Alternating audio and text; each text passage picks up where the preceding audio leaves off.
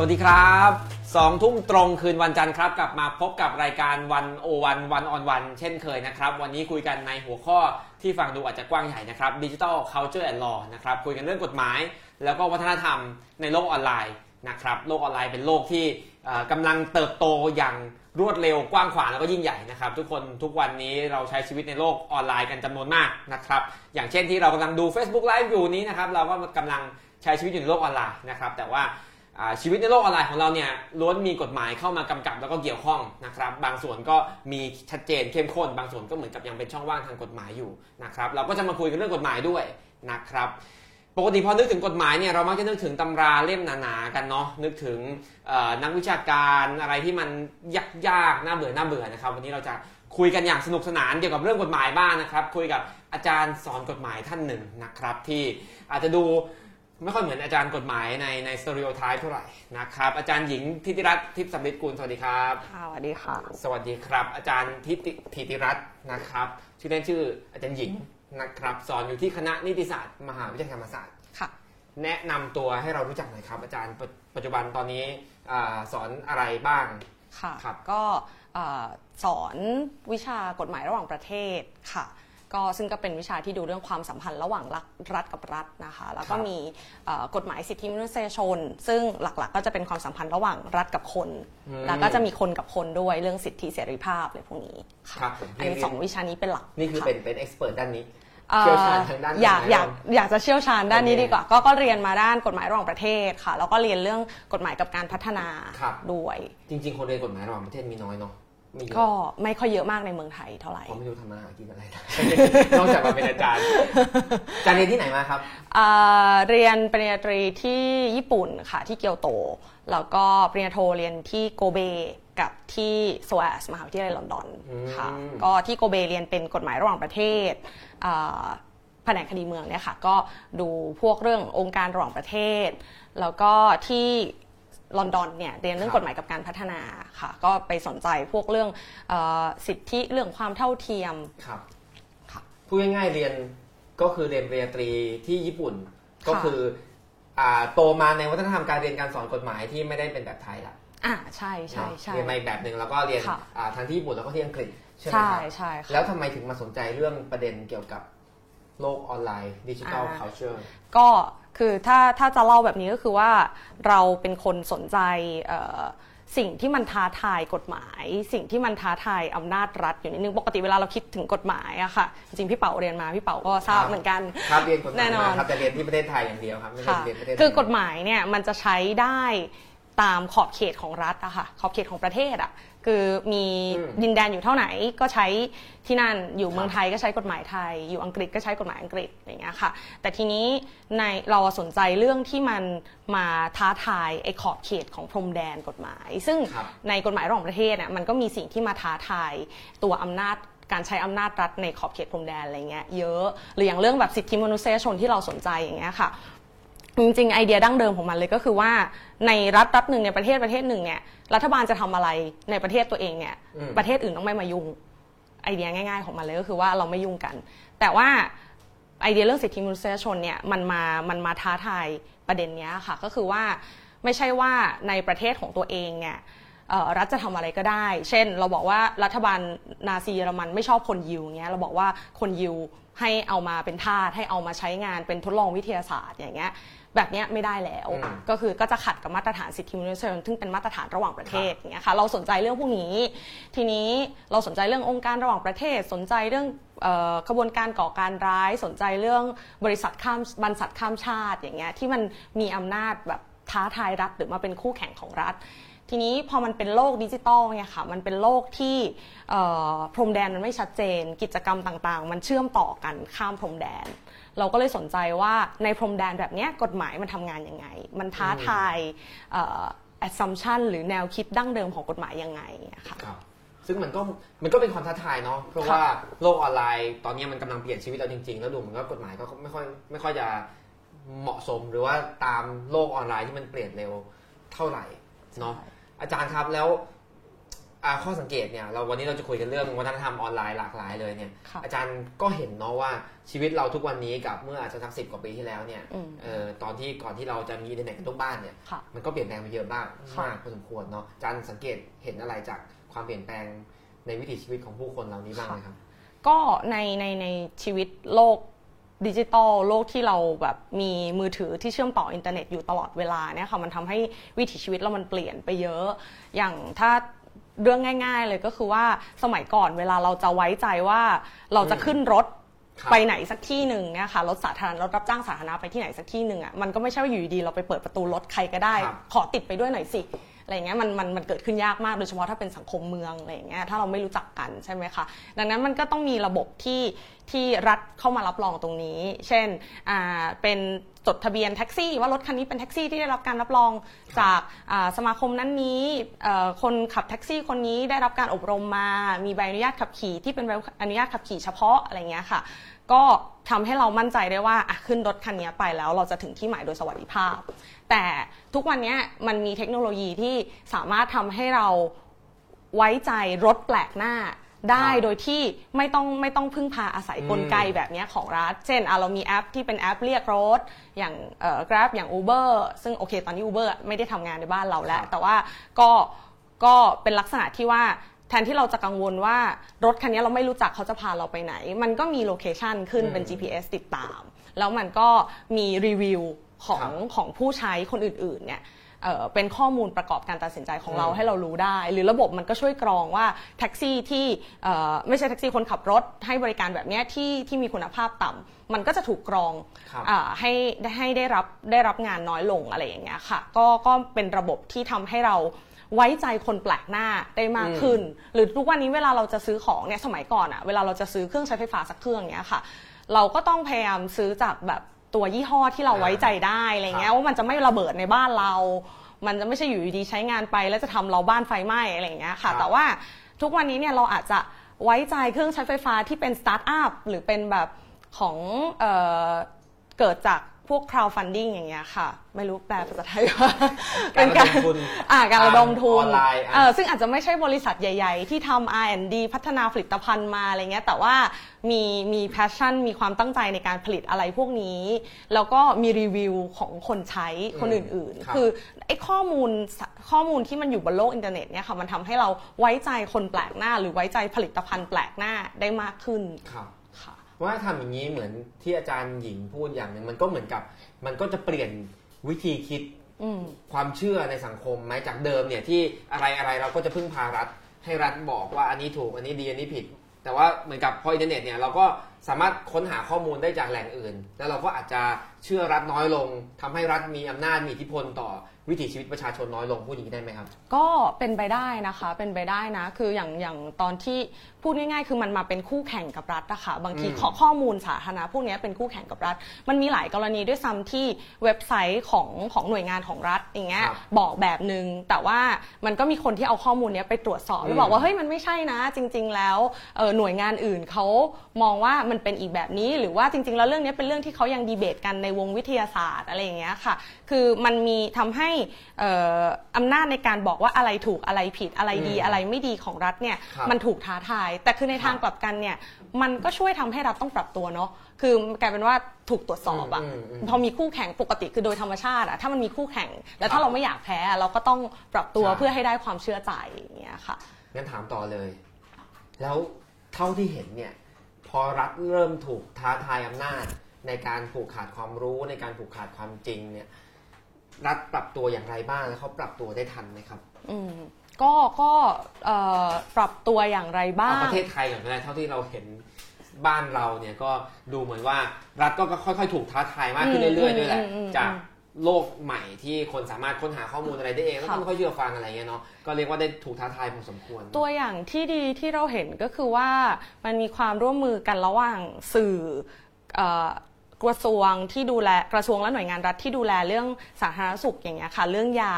ครับเรื่องเรื่องเออผลิตภัณฑ์ที่มันเกี่ยวกับสุขภาพอะไรเงี้ยที่เขาพยายามจะสร้างแพลตฟอร์ม เป็นแบบแอปพลิเคชัน หรือเป็นเว็บไซต์อะไรเนี้ยขึ้นมาเพื่อที่จะบอกว่าอืมเออไอ ข่าวที่มันแพร่กระจายว่าเช่น กินอะไรแล้วสุขภาพจะดีกินอันนี้แล้วจะไม่เป็นมะเร็งอะไรเงี้ยมันเป็นข่าวหรือมันเป็นข้อความที่ได้รับการเอ่อยืนยันทางวิทยาศาสตร์ หรือเชื่อถือได้มากน้อยแค่ไหนครับอะไรเงี้ยรัฐเขาก็มีความอืมพยายามที่จะที่จะสร้างความน่าเชื่อถือตรงนี้หน่วยงานรัฐก็พยายามออกใช่แอปพลิเคชันอยู่นะใช่คแต่รับส่วนตัวเราเนี่ยเราไม่คิดว่าเราคิดว่ารัฐทำแบบเนี้ยก็ดี แต่เราไม่คิดว่า รัฐจะเป็นคำตอบสุดท้าย คือครับรัฐก็ทำได้ แต่ในขณะเดียวกันเอกชนเอง หรือว่าประชาชนด้วยกันเองเนี่ยก็ควรจะก็ก็สามารถที่จะทำข้อมูล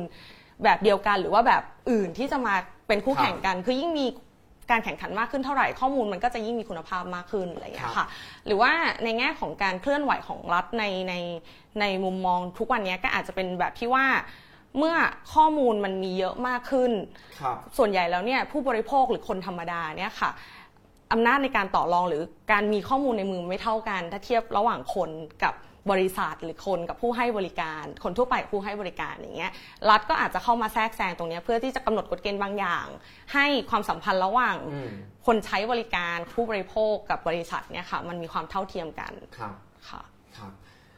สำหรับท่านผู้ชมที่เพิ่งเข้ามานะครับ เรากำลังคุยกับอาจารย์หญิง อาจารย์ธิติรัตน์ทิพย์สำริดกุลจากคณะนิติศาสตร์ธรรมศาสตร์นะครับ วันนี้เราอยู่หัวข้อ Digital Culture and Law นะครับ เราคุยเรื่องทั้งเรื่องกฎหมาย แล้วก็เรื่องวัฒนธรรมใหม่ ในโลกออนไลน์ที่กำลังเปลี่ยนสังคมเราอย่างรวดเร็วนะครับ แล้วดูว่ากฎหมายเนี่ยจะรับมือจะตามทันกับมันหรือเปล่านะครับ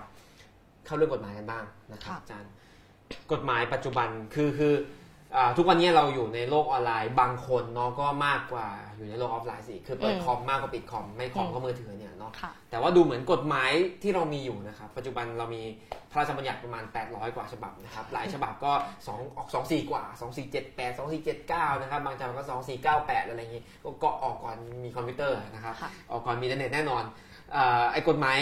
ไม่รู้ว่าปัจจุบันสถานะภาพของกฎหมายประเทศไทยเนี่ยมันตามโลกออนไลน์ทันบ้างไหมแล้วก็ ถ้าอยากจะเรียกว่าดูว่าจริง ๆ แล้วในโลกออนไลน์มันมีกฎหมายอะไรมาควบคุมหรือคุ้มครองเราบ้างเนี่ยอืมมันมีอะไรบ้างหลักๆ ที่ต้องคำนึงถึงครับค่ะก็จริงๆบ้านเราก็มีความพยายามที่จะออกกฎหมายมาให้ทันโลกออนไลน์อยู่ นานแล้วเหมือนกันนะคะ จริง ๆ แล้วก็มามีมีมาสักพักแล้ว แล้วโดยเฉพาะช่วงหลังๆ ที่เราเริ่มอืมได้ยินคำว่าเศรษฐกิจดิจิทัลมากครับขึ้น ก็เริ่มมีกฎหมายใหม่ ๆ ขึ้นมาด้วยเอ่อพวกตัวอย่างก็จะมีพวกอย่างกฎหมายพระราชบัญญัติเอ่อธุรกรรมอิเล็กทรอนิกส์อย่างเงี้ยครับที่พยายามจะบอกว่าเฮ้ยเราไม่ต้องเซ็นลงกระดาษทุกครั้งแล้วก็ได้นะ เพราะว่าเราไม่ได้มาเจอหน้ากันเพื่อจะทำสัญญากันตลอดเวลา แต่ว่าเราสามารถใช้เป็นลายเซ็นอิเล็กทรอนิกส์ได้อย่างเงี้ยค่ะหรือว่ากฎหมายลิขสิทธิ์ที่พยายามจะปรับให้ตามกับ การที่ว่า content ตัวเนื้อหาเนี่ยมันขึ้นไปอยู่ครับบนอินเทอร์เน็ตทำให้มันแชร์ มันเอ่อส่งต่อให้กันง่ายขึ้นอย่างเงี้ยตรงเนี้ยกฎหมายก็พยายามจะปรับตาม หรือว่าเป็นเรื่องอาชญากรรมคอมพิวเตอร์ครับอาชญากรรมบางอย่างที่มันไม่เกิดบนโลกจริงๆเอ่อมันเกิดบนโลกจริง ๆ ได้ยาก แต่มันไปเกิดบนโลกอินเทอร์เน็ตง่าย หรือว่า มันเกิดบนโลกจริงๆได้แหละ แต่ถ้าเกิดบนโลกอินเทอร์เน็ตเนี่ยเอ่อความเสียหายมันจะมากและแผ่กระจายได้แพร่แพร่กระจายได้มากขึ้นอย่างเงี้ยครับก็มีกฎหมายที่พยายามจะมาจัดการตรงนี้ แต่ว่าโอเค บางตัวก็ใช้งานได้ดี บางตัวก็มีปัญหาก็มีการปรับปรุงกันไปตลอดเวลาเอ่อแต่ว่ามันก็จะมีเรื่องหนึ่งที่ที่บ้านเราอาจจะยังไม่ทันเท่าไหร่นะก็คือเรื่องการคุ้มครองข้อมูลส่วนบุคคลครับเรื่องแบบความเป็นส่วนตัวบนอินเทอร์เน็ต อย่างที่อืมที่พูดไปเมื่อกี้ว่า พอพอเราเชื่อมต่อตัวเองเข้ากับโลกดิจิตอลมากขึ้นอย่างเงี้ยค่ะ ความเส้นแบ่งระหว่างโลกส่วนตัวของเรา กับสิ่งที่สาธารณชนรับรู้ความเป็นเราเนี่ยมันอืมมันพร่าเลือนมาก ๆ มันเริ่มแบบเฮ้ยไม่รู้แล้ว เมื่อก่อนอย่างเมื่อก่อนเราเวลาไปกินข้าว เราไปเที่ยวที่ไหนอย่างเงี้ยค่ะ เราคนที่รู้อะก็มีแบบครอบครัวเพื่อนสนิทอะไรเงี้ยแต่ทุกวันเนี้ยเราไปทานข้าว โพสต์ลง Facebook โพสต์ลง Instagram แล้วถ้าเราไม่ได้ตั้งค่าความเป็นส่วนตัวไว้เนี่ย ใคร ๆ ก็รู้ว่าเราทำอะไรอยู่อย่างเงี้ยค่ะอันนี่ก็เป็นประเด็นใหญ่เนาะใช่ที่เราใช่จะค่อยๆคุยกันนะคค่ะเพราะว่าเมื่อกี้พูดมาหลายประเด็น แต่ผมคิดค่ะว่าเรามาพูดประเด็นพรบคอมพิวเตอร์ค่ะก่อนเป็นหลักนะครับอืมแล้วเดี๋ยวเราจะต่อด้วยประเด็นเรื่องอาความเป็นส่วนตัวบนโลกออนไลน์ค่ะทีหลังนะครับเอาทีละ step อ่าจะได้ตามกันทันพูดเรื่องพรบคอมพิวเตอร์ค่ะชื่อเต็มๆว่าพระราชบัญญัติว่าด้วยการกระทำความผิดเกี่ยวกับคอมพิวเตอร์ค่ะ นะครับปีสองออกปี 2550 นะครับค่ะซึ่งก็อ่าปี 50 กับตอนนี้เนี่ยโอ้โลกอินเทอร์เน็ตเปลี่ยนไปเยอะอืมนะครับแต่ว่าก็มีการแก้ไขแล้วครั้งหนึ่งเมื่อปี 59 และบังคับใช้ปี 60 นะครับอาจารย์กฎหมายนี้เนี่ยดูเหมือนว่ามันจะเข้ามาในชีวิตเราเยอะเหลือเกินนะครับ ถ้า search อินเทอร์เน็ตทุกวันเนี่ยจะมีข่าวมากเลยว่าคนนี้ทำผิดพรบคอมขู่จะฟ้องพรบคอมเดี๋ยวมีคดีพรบคอมอะไรเงี้ยเดี๋ยวนี้ต็เด็มกไปเด็กหมดเด็กเด็ก ๆ แบบเถียงกันก็บอกว่าพูดอืมอย่างนี้ ฉันฟ้องพรบคอมได้นะอะไรอย่างอ่าเงี้ยใช่ไหมใช่ไหมใช่ไหมใช่จริง ๆ แล้วไอ้ถามนี้ก่อนจริง ๆ แล้วอย่างนักศึกษาที่เรียนกฎหมายกับอาจารย์เนี่ยเขามีความรู้เรื่องพรบคอมพิวเตอร์ไหมคือมันมันอยู่ในหลักสูตรไหมที่ต้องเรียนกฎหมายตัวนี้เอ่อ มีอยู่ในพวกกฎหมายอาญาอะไรเงี้ยก็มีค่ะ แล้วก็ถ้าเกิดว่าพวกในกฎหมายไอทีอะไรเงี้ยก็มีบ้าง ก็แต่มีเด็วิกๆชาเขากฎหมายไอทีด้วยมีค่ะมีวิชากฎหมายไอทีเรียนด้วยเรียนอะโลกมันเปลี่ยนไปแล้วไงครับพี่เป๋าโลกเปลี่ยนสมัยพี่ไปแล้วเรียนสมัยพี่เป๋าเรียน Google อาจจะยังไม่ได้ใช้งานได้ดีเท่าทุกวันนี้นะคะใช่ครับเอ้ยก็ดีอยู่โอเคต่อโอเคคือคือแต่ว่านักศึกษากฎหมายตอนนี้เรียนพรบคอมพิวเตอร์จริงจัง มีค่ะมีค่ะมีแล้วก็เอ่อเด็กๆเขาก็สนใจอยู่แล้วนะคะอืมนักศึกษาเขาสนใจอยู่แล้วด้วยว่ามันมันน่าจะค่อนข้างใกล้ตัวเขาอะไรอย่างครัเงี้บผมยค่ะ แล้วเท่าที่เราเห็นเนี่ยว่าโอเค เดี๋ยวเอ้ยพูดอย่างนี้ฟ้องพรบคอมนะพูดอย่างนี้อืมโดนฟ้องนะ อันเนี้ยจริงๆแล้วกฎหมายพรบคอมพิวเตอร์มันควรจะใช้กับอะไรแบบมันควรจะถูกเอามาใช้แบบนี้ไหมครับ คือกฎหมายพรบพรบคอมพิวเตอร์มันเป็นกฎหมายพิเศษใช่ไหมคะเวลาเราพูดถึงกฎหมายพิเศษก็คือว่ามันพยายามจะมากำกับดูแลอะไร นอกเหนือไปจากพวกกฎหมายธรรมดาทั่วๆไปที่ประมวลกฎหมายแพ่งอาญา มันจัดการได้ไม่เรียบร้อยอืมหรือการฟ้องร้องต่อศาลมันจะทำให้กระบวนการเยียวยาความเสียหายอะไรเงี้ยมันมันช้ามันยากอะไรเงี้ยก็ก็พยายามจะมีกฎหมายพิเศษพอมาในแง่นี้ปุ๊บเนี่ยปกติเวลาเราพูดถึงพรบ กฎหมายคอมพิวเตอร์ในต่างประเทศอะค่ะเขาก็มักจะพยายามไปกำกับไปดูควบคุมพวกเอ่ออาชญากรรมที่เกิดขึ้นเฉพาะบนอินเทอร์เน็ต เช่นแบบ phishing อย่างครับเวลาคลิกเข้าไปในหน้าจอแล้วเนี่ยเรานึกว่าเป็นเว็บของธนาคารที่เราจะเข้าไปทำธุรกรรมอะไรสักอย่าง แต่ปรากฏว่าจริงๆ แล้วมันแค่หน้าตาเหมือน แต่ตัวเว็บจริงๆเนี่ยมันไม่ใช่ แต่ว่าเขาจะหลอกเอาเลขบัญชีหลอกเอารหัสของเราครับอะไรอย่างเงี้ยค่ะอันนี้อย่างเงี้ยเรียก phishing อันนี้เรียก phishing เป็นสิ่งครับที่ ในโลกจริงๆเนี่ยมันไม่ค่อยเกิดบางทีมันเกิดบ้างเหมือนกันแหละ แต่ว่ามันน้อย แล้วเวลามันเกิดเนี่ยความเสี่ยงมันน้อยกว่าอืมแต่ว่าบนโลกอินเทอร์เน็ตเนี่ยอย่างที่บอกว่าโลกเอ่อคนใช้มันเยอะมาก แล้วก็มันมันเอ่อพื้นฐานของมันคือมันเป็นโลกที่นิรนามอะครัเนาะใครก็เข้ามาใช้ได้แล้วเราไม่ค่อยรู้ตัว ดังนั้นเนี่ยพรบคอมก็พยายามจะเข้ามาแก้ไขอาชญากรรมที่มันเฉพาะทางมากๆอะไรอย่างเงี้ยค่ะเพียงแต่ว่าเอ่อ หลักการกฎหมายเดิมที่มันใช้ตามแบบโลกกายภาพทั่วๆไปเนี่ยมันไม่ได้หมายความว่าพอมันเป็นโลกอินเทอร์เน็ตแล้วมันจะใช้ไม่ได้นะมันก็ต้องใช้ได้ สิทธิเสรีภาพของคนเราที่มีในโลกทั่วไป บนโลกอินเทอร์เน็ตก็ต้องมีเหมือนกันนะคะ คือดังนั้นเนี่ยพอพอพรบคอมมันถูกใช้ไปในเชิงแบบใช้ขู่กันว่าอะพูดอย่างนี้เดี๋ยวฉันฟ้องเธอนะจริงๆแล้วมันมันเหมือนกับกลายเป็นว่ากลายเป็นกฎหมายหมิ่นประมาทออนไลน์เลยประมาณเนี้ยซึ่งซึ่งมันไม่ใช่เจตนารมณ์ของตัวกฎหมายอืมมันก็มีความน่ากลัวของมัน เพราะว่า พอเราพูดแบบนี้ปุ๊บเนี่ยว่าเอ้ยถ้าพูดแบบนี้เลยเดี๋ยวเราฟ้องพรบคอมนะ มันเป็นการที่เราพยายามจะไปจำกัดเสรีภาพของอีกฝ่ายหนึ่งครับที่ที่เขาจะจะจริง ๆเขาควรจะพูดอะไรก็ได้ทำอะไรก็ได้ตราบใดที่ไม่ทำให้คนอื่นเดือดร้อนถูกไหมคะคือมันกลายเป็นว่ากฎหมายเนี่ยเราไม่ได้ตั้งใจที่มันจะให้มันมาจำกัดเสรีภาพโดยไม่จำเป็นแบบนี้ แต่มันดันถูกใช้ไปในแบบนั้น ถูกใช้เป็นเครื่องมือในการที่จะปิดปากคนอะไรอย่างเงี้ยแต่เดี๋ยวนี้เนี่ยเวลาอ่า ใครมีปัญหาอะไรบนโลกออนไลน์เนาะมีทะเลาะกันบน Facebook หรืออะไรก็แล้วแต่เนี่ยก็ต้องคิดเรื่องพรบคอมขึ้นมาก่อนเลยมันเป็นกฎหมายแรก ๆ ที่ที่คนจะคิดถึงนะครับค่ะซึ่งโอเค ส่วนหนึ่งมันก็เอามาถูกถูกเอามาใช้ฟ้องกับการหมิ่นประมาทฟ้องกับการด่ากันอะไรอย่างนี้บ้าง แต่ว่าขณะเดียวกันเนี่ยมันก็ยังมีอีกบางอย่างไหมที่อาจารย์เห็นว่ามันควรจะเป็นความผิดนะ แต่ว่าพรบคอมมันก็ยังไปไม่ถึงอะไรอย่างเงี้ยครับอืมีมไหมก็ ถ้าถ้าให้เราพูดเรื่องที่เราอินก็คงเป็นเรื่องพวกแบบการเอาข้อมูลส่วนบุคคลอืมการเอาข้อมูลส่วนบุคคลมาเปิดเผยครับทั้งทั้งที่มันไม่ควรจะทำหรือว่าอืมการเก็บข้อมูลของคนทั้งทั้งที่เจ้าตัวเขาไม่ได้อยากให้เก็บอะไรอย่างเงี้ยที่มันมันควรจะถูกควบคุมหรือถูกครับ ถูกมีเขาเรียกอะไรมีมีกฎหมายมาบอกเราสักหน่อยว่าเส้นแบ่งมันอยู่ตรงไหนอะไรเงี้ยครับพอมันไม่มีปุ๊บมันก็ทำกันไปอย่างเสรี คนเราก็ต้องประชาชนก็ต้องพยายามคุ้มครองตัวเองด้วยการใช้อืมโปรแกรมต่างๆ ด้วยการใช้เอ่อแอป Who's Call บ้างอะไรบ้างอย่างเงี้ยคืออะไรคืออะไร Who's Call คือแบบแอปที่บอกว่าคนที่โทรมาเนี่ยเป็นใครครับแล้วอ๋อเพื่อที่ว่าถ้าเป็นเบอร์ที่เราไม่ได้อยากรับหรือเป็นเบอร์เอ่อบริษัทประเภทที่เฮ้ยเขามาตื้อเราจังเลยอะไรเงี้ยเราครัก็บจะได้ไม่รับหรือแบบกด บล็อกเขาได้อะไรเงี้ยค่ะ ซึ่งโอเค คือเทคโนโลยีมันก็ช่วยแหละ แต่บางเรื่องเนี่ยถ้ามันไม่มีกฎหมายเข้าไปกำกับอืมเนี่ยก็คือตัวธุรกิจเขาอาจจะไม่ไม่ค่อยปรับตัวเท่าไหร่เหมือนกับว่าที่อาจารย์พูดเหมือนกับว่าบอกตอนเนี้ยอ่าการเอาข้อมูลของคนอื่นมาเปิดเผยบนโลกออนไลน์โดยเขาไม่ยินยอมอะไรเงี้ยอืมอืมก็ยังเป็นปัญหาใหญ่ที่ยังไม่มีกฎหมายเอาผิด ยังไม่มีอย่างเต็มที่ค่ะครับมันมีอยู่บ้างเหมือนกันแหละ มันมีอยู่บ้างเหมือนกัน แต่ว่ามันยังไม่เต็มที่ แล้วก็เอ่อคนก็ยังไม่ค่อยระมัดระวังกันด้วย ครับงั้นพูดเรื่องเข้าเรื่องข้อมูลส่วนบุคคลหน่อยค่ะนะครับทำไมเราเออคือคือปัจจุบันเนี้ยเรายังไม่มีกฎหมายข้อมูลส่วนบุคคลเนาะ เราไม่มีกฎหมายคุ้มครองข้อมูลส่วนบุคคลแบบที่มันคุ้มครองแบบ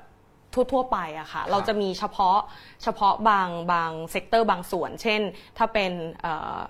อ่อเอ่อองค์กรทางการแพทย์ เป็นโรงพยาบาลอืมเป็นอะไรอย่างเงี้ยก็จะมีของเขาหรือเป็นโทรคมนาคมก็จะมีเป็นของเขาเฉพาะครับเรื่องไป แต่ว่าครับมันไม่มีเป็นแบบเป็นกฎหมายรวมคืๆอกฎหมายนด้ทั่วไปอะไรอคุ้มย่างครอเงี้งยทั่วไปนะครับ แล้วมันถ้ามันมีมันควรจะเป็นยังไงบ้าง ถ้าสมมุติว่าเรากำลังเรียกร้องให้มันมีกฎหมายสักฉบับหนึ่งมาคุ้มครองข้อมูลส่วนบุคคลเนาะอ่า แล้วมันจะออกมายังไง คือออกมาแค่บอกว่าอ่าใครจะเอาข้อมูลของคนอื่นมาเปิดเผยไม่ได้นะอย่างนี้เหรอหรือมันควรจะคุ้มครองมากแค่ไหน คือจริงๆกฎถามว่ากฎหมายมันควรจะเป็นยังไงเนี่ยจริงๆมันไม่ควรจะถามนักกฎหมายอย่างเดียวเนาะเราเริ่มจากตรงนี้ก่อนได้ไหมอ่าโอเคโอเคเออว่าแบบคือเราก็มีสิ่งที่เราเราเราเราเรามีความเห็นแหละ แต่ว่าครับในขณะเดียวกันเรารู้สึกว่ากฎหมายมันควรจะเป็นยังไงเนี่ยมันควรจะไปถามคนในสังคมอืมควรจะให้คนคนในมันควรจะสะท้อนแบบความต้องการของครับคนในสังคมว่าเฮ้ยสังคมไทยเราเนี่ยครับเราต้องการความเป็นส่วนตัวเราใส่ใจเรื่อง privacy แค่ไหนอืมหรืออะไรที่มันเราควรจะตกลงร่วมกันได้ ว่าเออข้อมูลส่วนบุคคลของแต่ละคนเนี่ยเราควรจะคุ้มครองมันแค่ไหนอืมกฎหมายมันควรจะสะท้อนพวกนี้อะทีนี้ถ้าเกิดเป็นความเห็นส่วนตัวของเราว่าเราเราอยากให้ถ้าจะมีกฎหมายคุ้มครองส่วนบุคคลเนี่ยมันควรจะคุ้มครองอะไร อย่างแรก ๆ เลยเราคิดว่ามันควรจะทำให้การใช้ข้อมูลส่วนบุคคลของคนเนี่ยมันโปร่งใสมากขึ้นเออฝรั่งเรียกว่าหลัก transparency ครับก็คือว่าทุกวันนี้ข้อมูลมันถูกแบบข้อมูลเราเนี่ยอยู่ในมือใครบ้าง ถูกเอาไปใช้ยังไง มันถูกเอาไปซื้อขายให้ใครบริษัทไหนกันบ้างเนี่ย มันไม่รู้เลยอะค่ะ มันไม่ชัดเจน หรือครับบางทีเวลาเราติ๊กถูกลงไป เวลาที่เราจะให้ใช้บริการอะไรสักอย่างเนี่ย เราไม่รู้ด้วยซ้ำว่าความหมายของการติ๊กถูกในช่องเนี้ยมันแปลว่าอะไร มันใครจะมาเข้าถึงข้อมูลตรงเนี้ยเราบ้างครับตรงเนี้ยมันไม่ มันไม่ชัดอะค่ะ คือไม่ได้หมายความว่า จะบอกว่าใช้ไม่ได้นะข้อมูลส่วนบุคคลอืมคือจริงๆข้อมูลส่วนบุคคลมันมีประโยชน์มาก ในแง่ที่ว่าถ้าบริษัทเอาไปใช้เนี่ยมันก็ทำให้เขาสามารถวิเคราะห์ แล้วสร้างนวัตกรรมใหม่ ๆ สร้างผลิตภัณฑ์ใหม่ ๆ มาตอบโจทย์เรา อย่างเงี้ยค่ะ คือก็ก็มีได้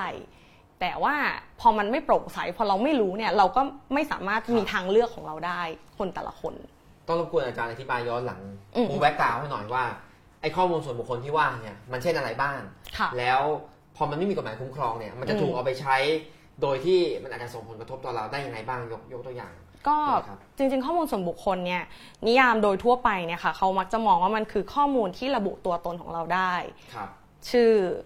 ที่อยู่เบอร์โทรศัพท์ ซึ่งอันนี้ก็หน้ารูปหน้าเอ่อ fingerprint ลายนิ้วมืออย่างเงี้ยนะคะเอ่อรูปถ่ายครับอันนี้ก็คือเป็นพวกที่เราเห็นง่ายๆ แต่จริงๆ แล้วมันมีพวกข้อมูลประเภทที่ว่า การใช้การการใช้เว็บไซต์อย่างเงี้ยค่ะเวลาเราอืม browse ไปในเว็บไซต์ในอินเทอร์เน็ตอย่างเงี้ยเราใช้เราเข้าไปดูเว็บไซต์อะไรอืมเราชอบคลิกดูข่าวอะไร เรากดไลค์ใครอะไรอย่างเงี้ยพฤติกรรมพวกเนี้ยครับเมื่อมาคือโดยตัวมันเองเนี่ยแค่กดไลค์อันหนึงเนี่ยมันอาจจะไม่รู้อืมหรอกว่าคนนี้เป็นใคร แต่เวลามันเอามันมาประกอบกันหลาย ๆ อย่างแล้วเนี่ยมันอาจครัจะบพอรู้ได้ว่าเนี่ยเป็นเราอย่างเงี้ยค่ะ คือจะพยายามยกตัวอย่าง ว่า ซึ่งปัจจุบันเนี่ยอืมอืมพอเรายังไม่มีกฎหมายใช่ไหมอืมอืม มันก็เรียกว่าใครจะเอาไปทำอะไรก็ได้ ใช่ไหมอืม แล้วมันมีโอกาสที่จะถูกใครเอาไปใช้ยังไงที่ทำให้เราเสียหายได้ไหมครับมันก็ ถ้าไม่มีอะไรมาคุ้มครองเรา ก็ก็มีมีมีหลายอย่างนะคะที่ที่มันจะถูกเอาไปใช้เสียให้ให้ทำให้เกิดความเสียหายได้ หรือว่าบางเรื่องมันก็อาจจะยังไม่เสียหายโดยทันทีหรอกแต่ว่าเราไม่อยากให้คนมารู้อืม ไอไอความ พื้นที่ส่วนตัวของเราอะไรอย่างเงี้ยครับเออคือคือมันความเสียหายมันอาจจะยังไม่ได้ชัดมากขนาดนั้น แต่ว่าเออมันมีตัวอย่างหนึ่งที่เขาที่เขาเล่ากันบ่อยๆ แล้วคนน่าจะรู้สึกว่ามันค่อนข้างน่ากลัวอย่างเช่นว่าในอเมริกาเนี่ยมันมีเอ่อบ้านบ้านหนึ่งที่อยู่ดีๆเขาก็ได้รับจดหมายมาอืมบอกว่าเป็นแนะนำเรื่องครับพวกเอ่อโฆษณาสำหรับคนท้องอะค่ะ เป็นแบบพวกผลิตภัณฑ์ว่าเตรียมตัวสำหรับคนท้องเงี้ยซึ่งคุณพ่อที่อยู่ในบ้านเนี้ยเขาก็งงมากว่าลูกสาวเขาอายุแค่แบบ 14อะไรเงี้ยเองอะอืมสิบสี่สิบห้าทำไมมีโฆษณาแบบนี้มาที่บ้านเขาเออแล้วปรากฏว่าจริงๆแล้วโฆษณาเนี้ยเขาดูจากพฤติกรรมการ browse เว็บไซต์ของลูกสาวครับแล้วสามารถพยากรณ์ได้ว่าคนอืมคนเนี้ย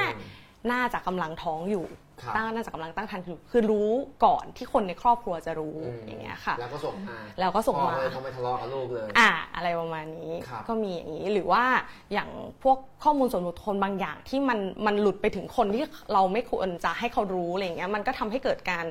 เอ่อเหยียดหยามหรือทำทำให้เกิดการปฏิบัติต่อกันเนี่ยผิดแผกไป เช่นข้อมูลเรียกว่าเอ่อเป็นป่วยเป็นโรคบางอย่างอะไรอย่างเงี้ยค่ะหรือมีความคิดเห็นอืม ทางการเมืองหรือทางศาสนาบางอย่างที่แตกต่างจากคนทั่วๆไป อันนี้ครับมันขึ้นอยู่กับกับบริบทของสังคมพอสมควรอืมเช่นถ้าเราเกิดมีความคิดเห็นทางการเมืองบางอย่างเนี่ยเราก็จะเข้าเข้าเว็บไซต์พวกนั้นไปอ่านบ่อยหน่อยอ่าอ่าอ่าถ้ามีคนอื่นมารู้เขาอาจจะไม่ชอบเราก็ได้ใช่ใช่ไหมใช่ถ้าเจ้านายคิดคนละอย่างแล้วมารู้ว่าเราคิดอย่างนี้เนี่ยใช่ก็อาจจะใช่ไม่ไม่ไม่เป็นผลดีต่อการทำงานอ่านะ หรือถ้ามากกว่านั้นก็คือมันก็อาจจะทำให้ข้อมูลบางอย่างเนี่ยมันหลุดไปแล้วมันเป็นความลับทางมันลิงก์ไปสู่เรื่องความลับทางการค้า มันนำไปสู่การเจาะระบบอะไรพวกเนี้ยก็ก็มี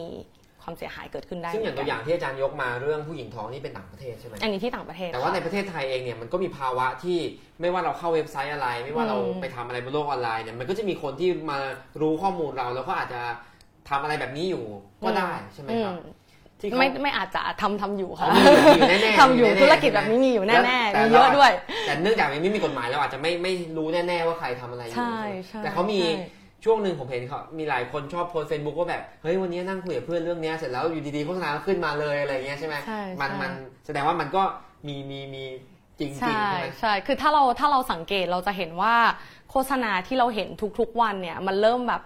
ตรงเป้ามากขึ้นอะไรเงี้ยอืมเริ่มเป็นเรื่องที่แบบครับเอ๊ะทำไมมันรู้ได้ยังไงว่าเราสนใจเรื่องนี้นะอะไรเงี้ยคือถ้ามองในแง่ดีอะมันก็มีประสิทธิภาพเนอะคือเราก็ไม่ต้องดู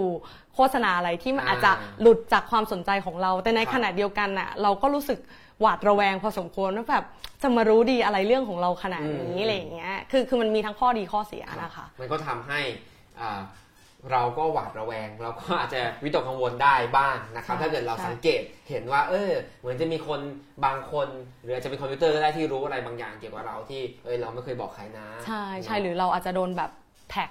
หน้าใน Facebook โดยที่อืมรูปแบบเมื่อสมัยหลายสิบปีที่แล้วที่เราไม่อยากจะนึกถึงตัวเองตอนนั้นอะไรอย่างเงี้ยค่ะคือเทคโนโลยีมันฉลาดมากในเฟซบุ๊กกันรู้ว่านี่รูปเราอ่าว่านี่รูปเราเลยแม้ว่าเราอาจจะสัญญกรรมไปบ้างก็ตามถามอย่างนี้ที่ตอนแรกอะที่ตอนแรกผมถามว่ากฎหมายมันควรจะเป็นยังไงเพ ราะว่าผมเนี่ยอืมก็มองโลกในแง่ร้ายไปหน่อยผมอืมก็ยอมรับ ผมก็จินตนาการว่าสมมติว่าให้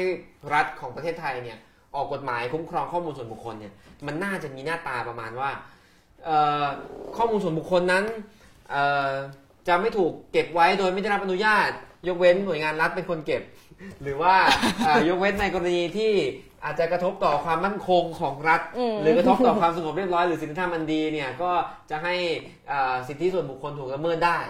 อะไรอย่างเงี้ยผมผมกลัวว่าจะเป็นอย่างนี้เนาะอืมไม่รู้ว่าคือของเรายังไม่ออกมาก็ดีเพราะถ้าอืมออกมาแบบนี้มันก็ก็เหมือนไม่ได้ออกอะไร แต่ว่าไม่รู้ว่าในต่างประเทศเนี่ย เวลาเขาวางบรรทัดฐานค่ะกฎหมายเกี่ยวกับการคุ้มครองข้อมูลส่วนบุคคลเนี่ยอย่างตัวอย่างที่ดีๆสักสักอันหนึ่งเขาวางบรรทัดฐานกันมันยังไงคือเมื่อกี้มันมีสองสองเรื่องที่พูดมาแล้วแบบมันเอ่อค่อนข้างสำคัญเหมือนกัน ที่บอกว่าเอ่อ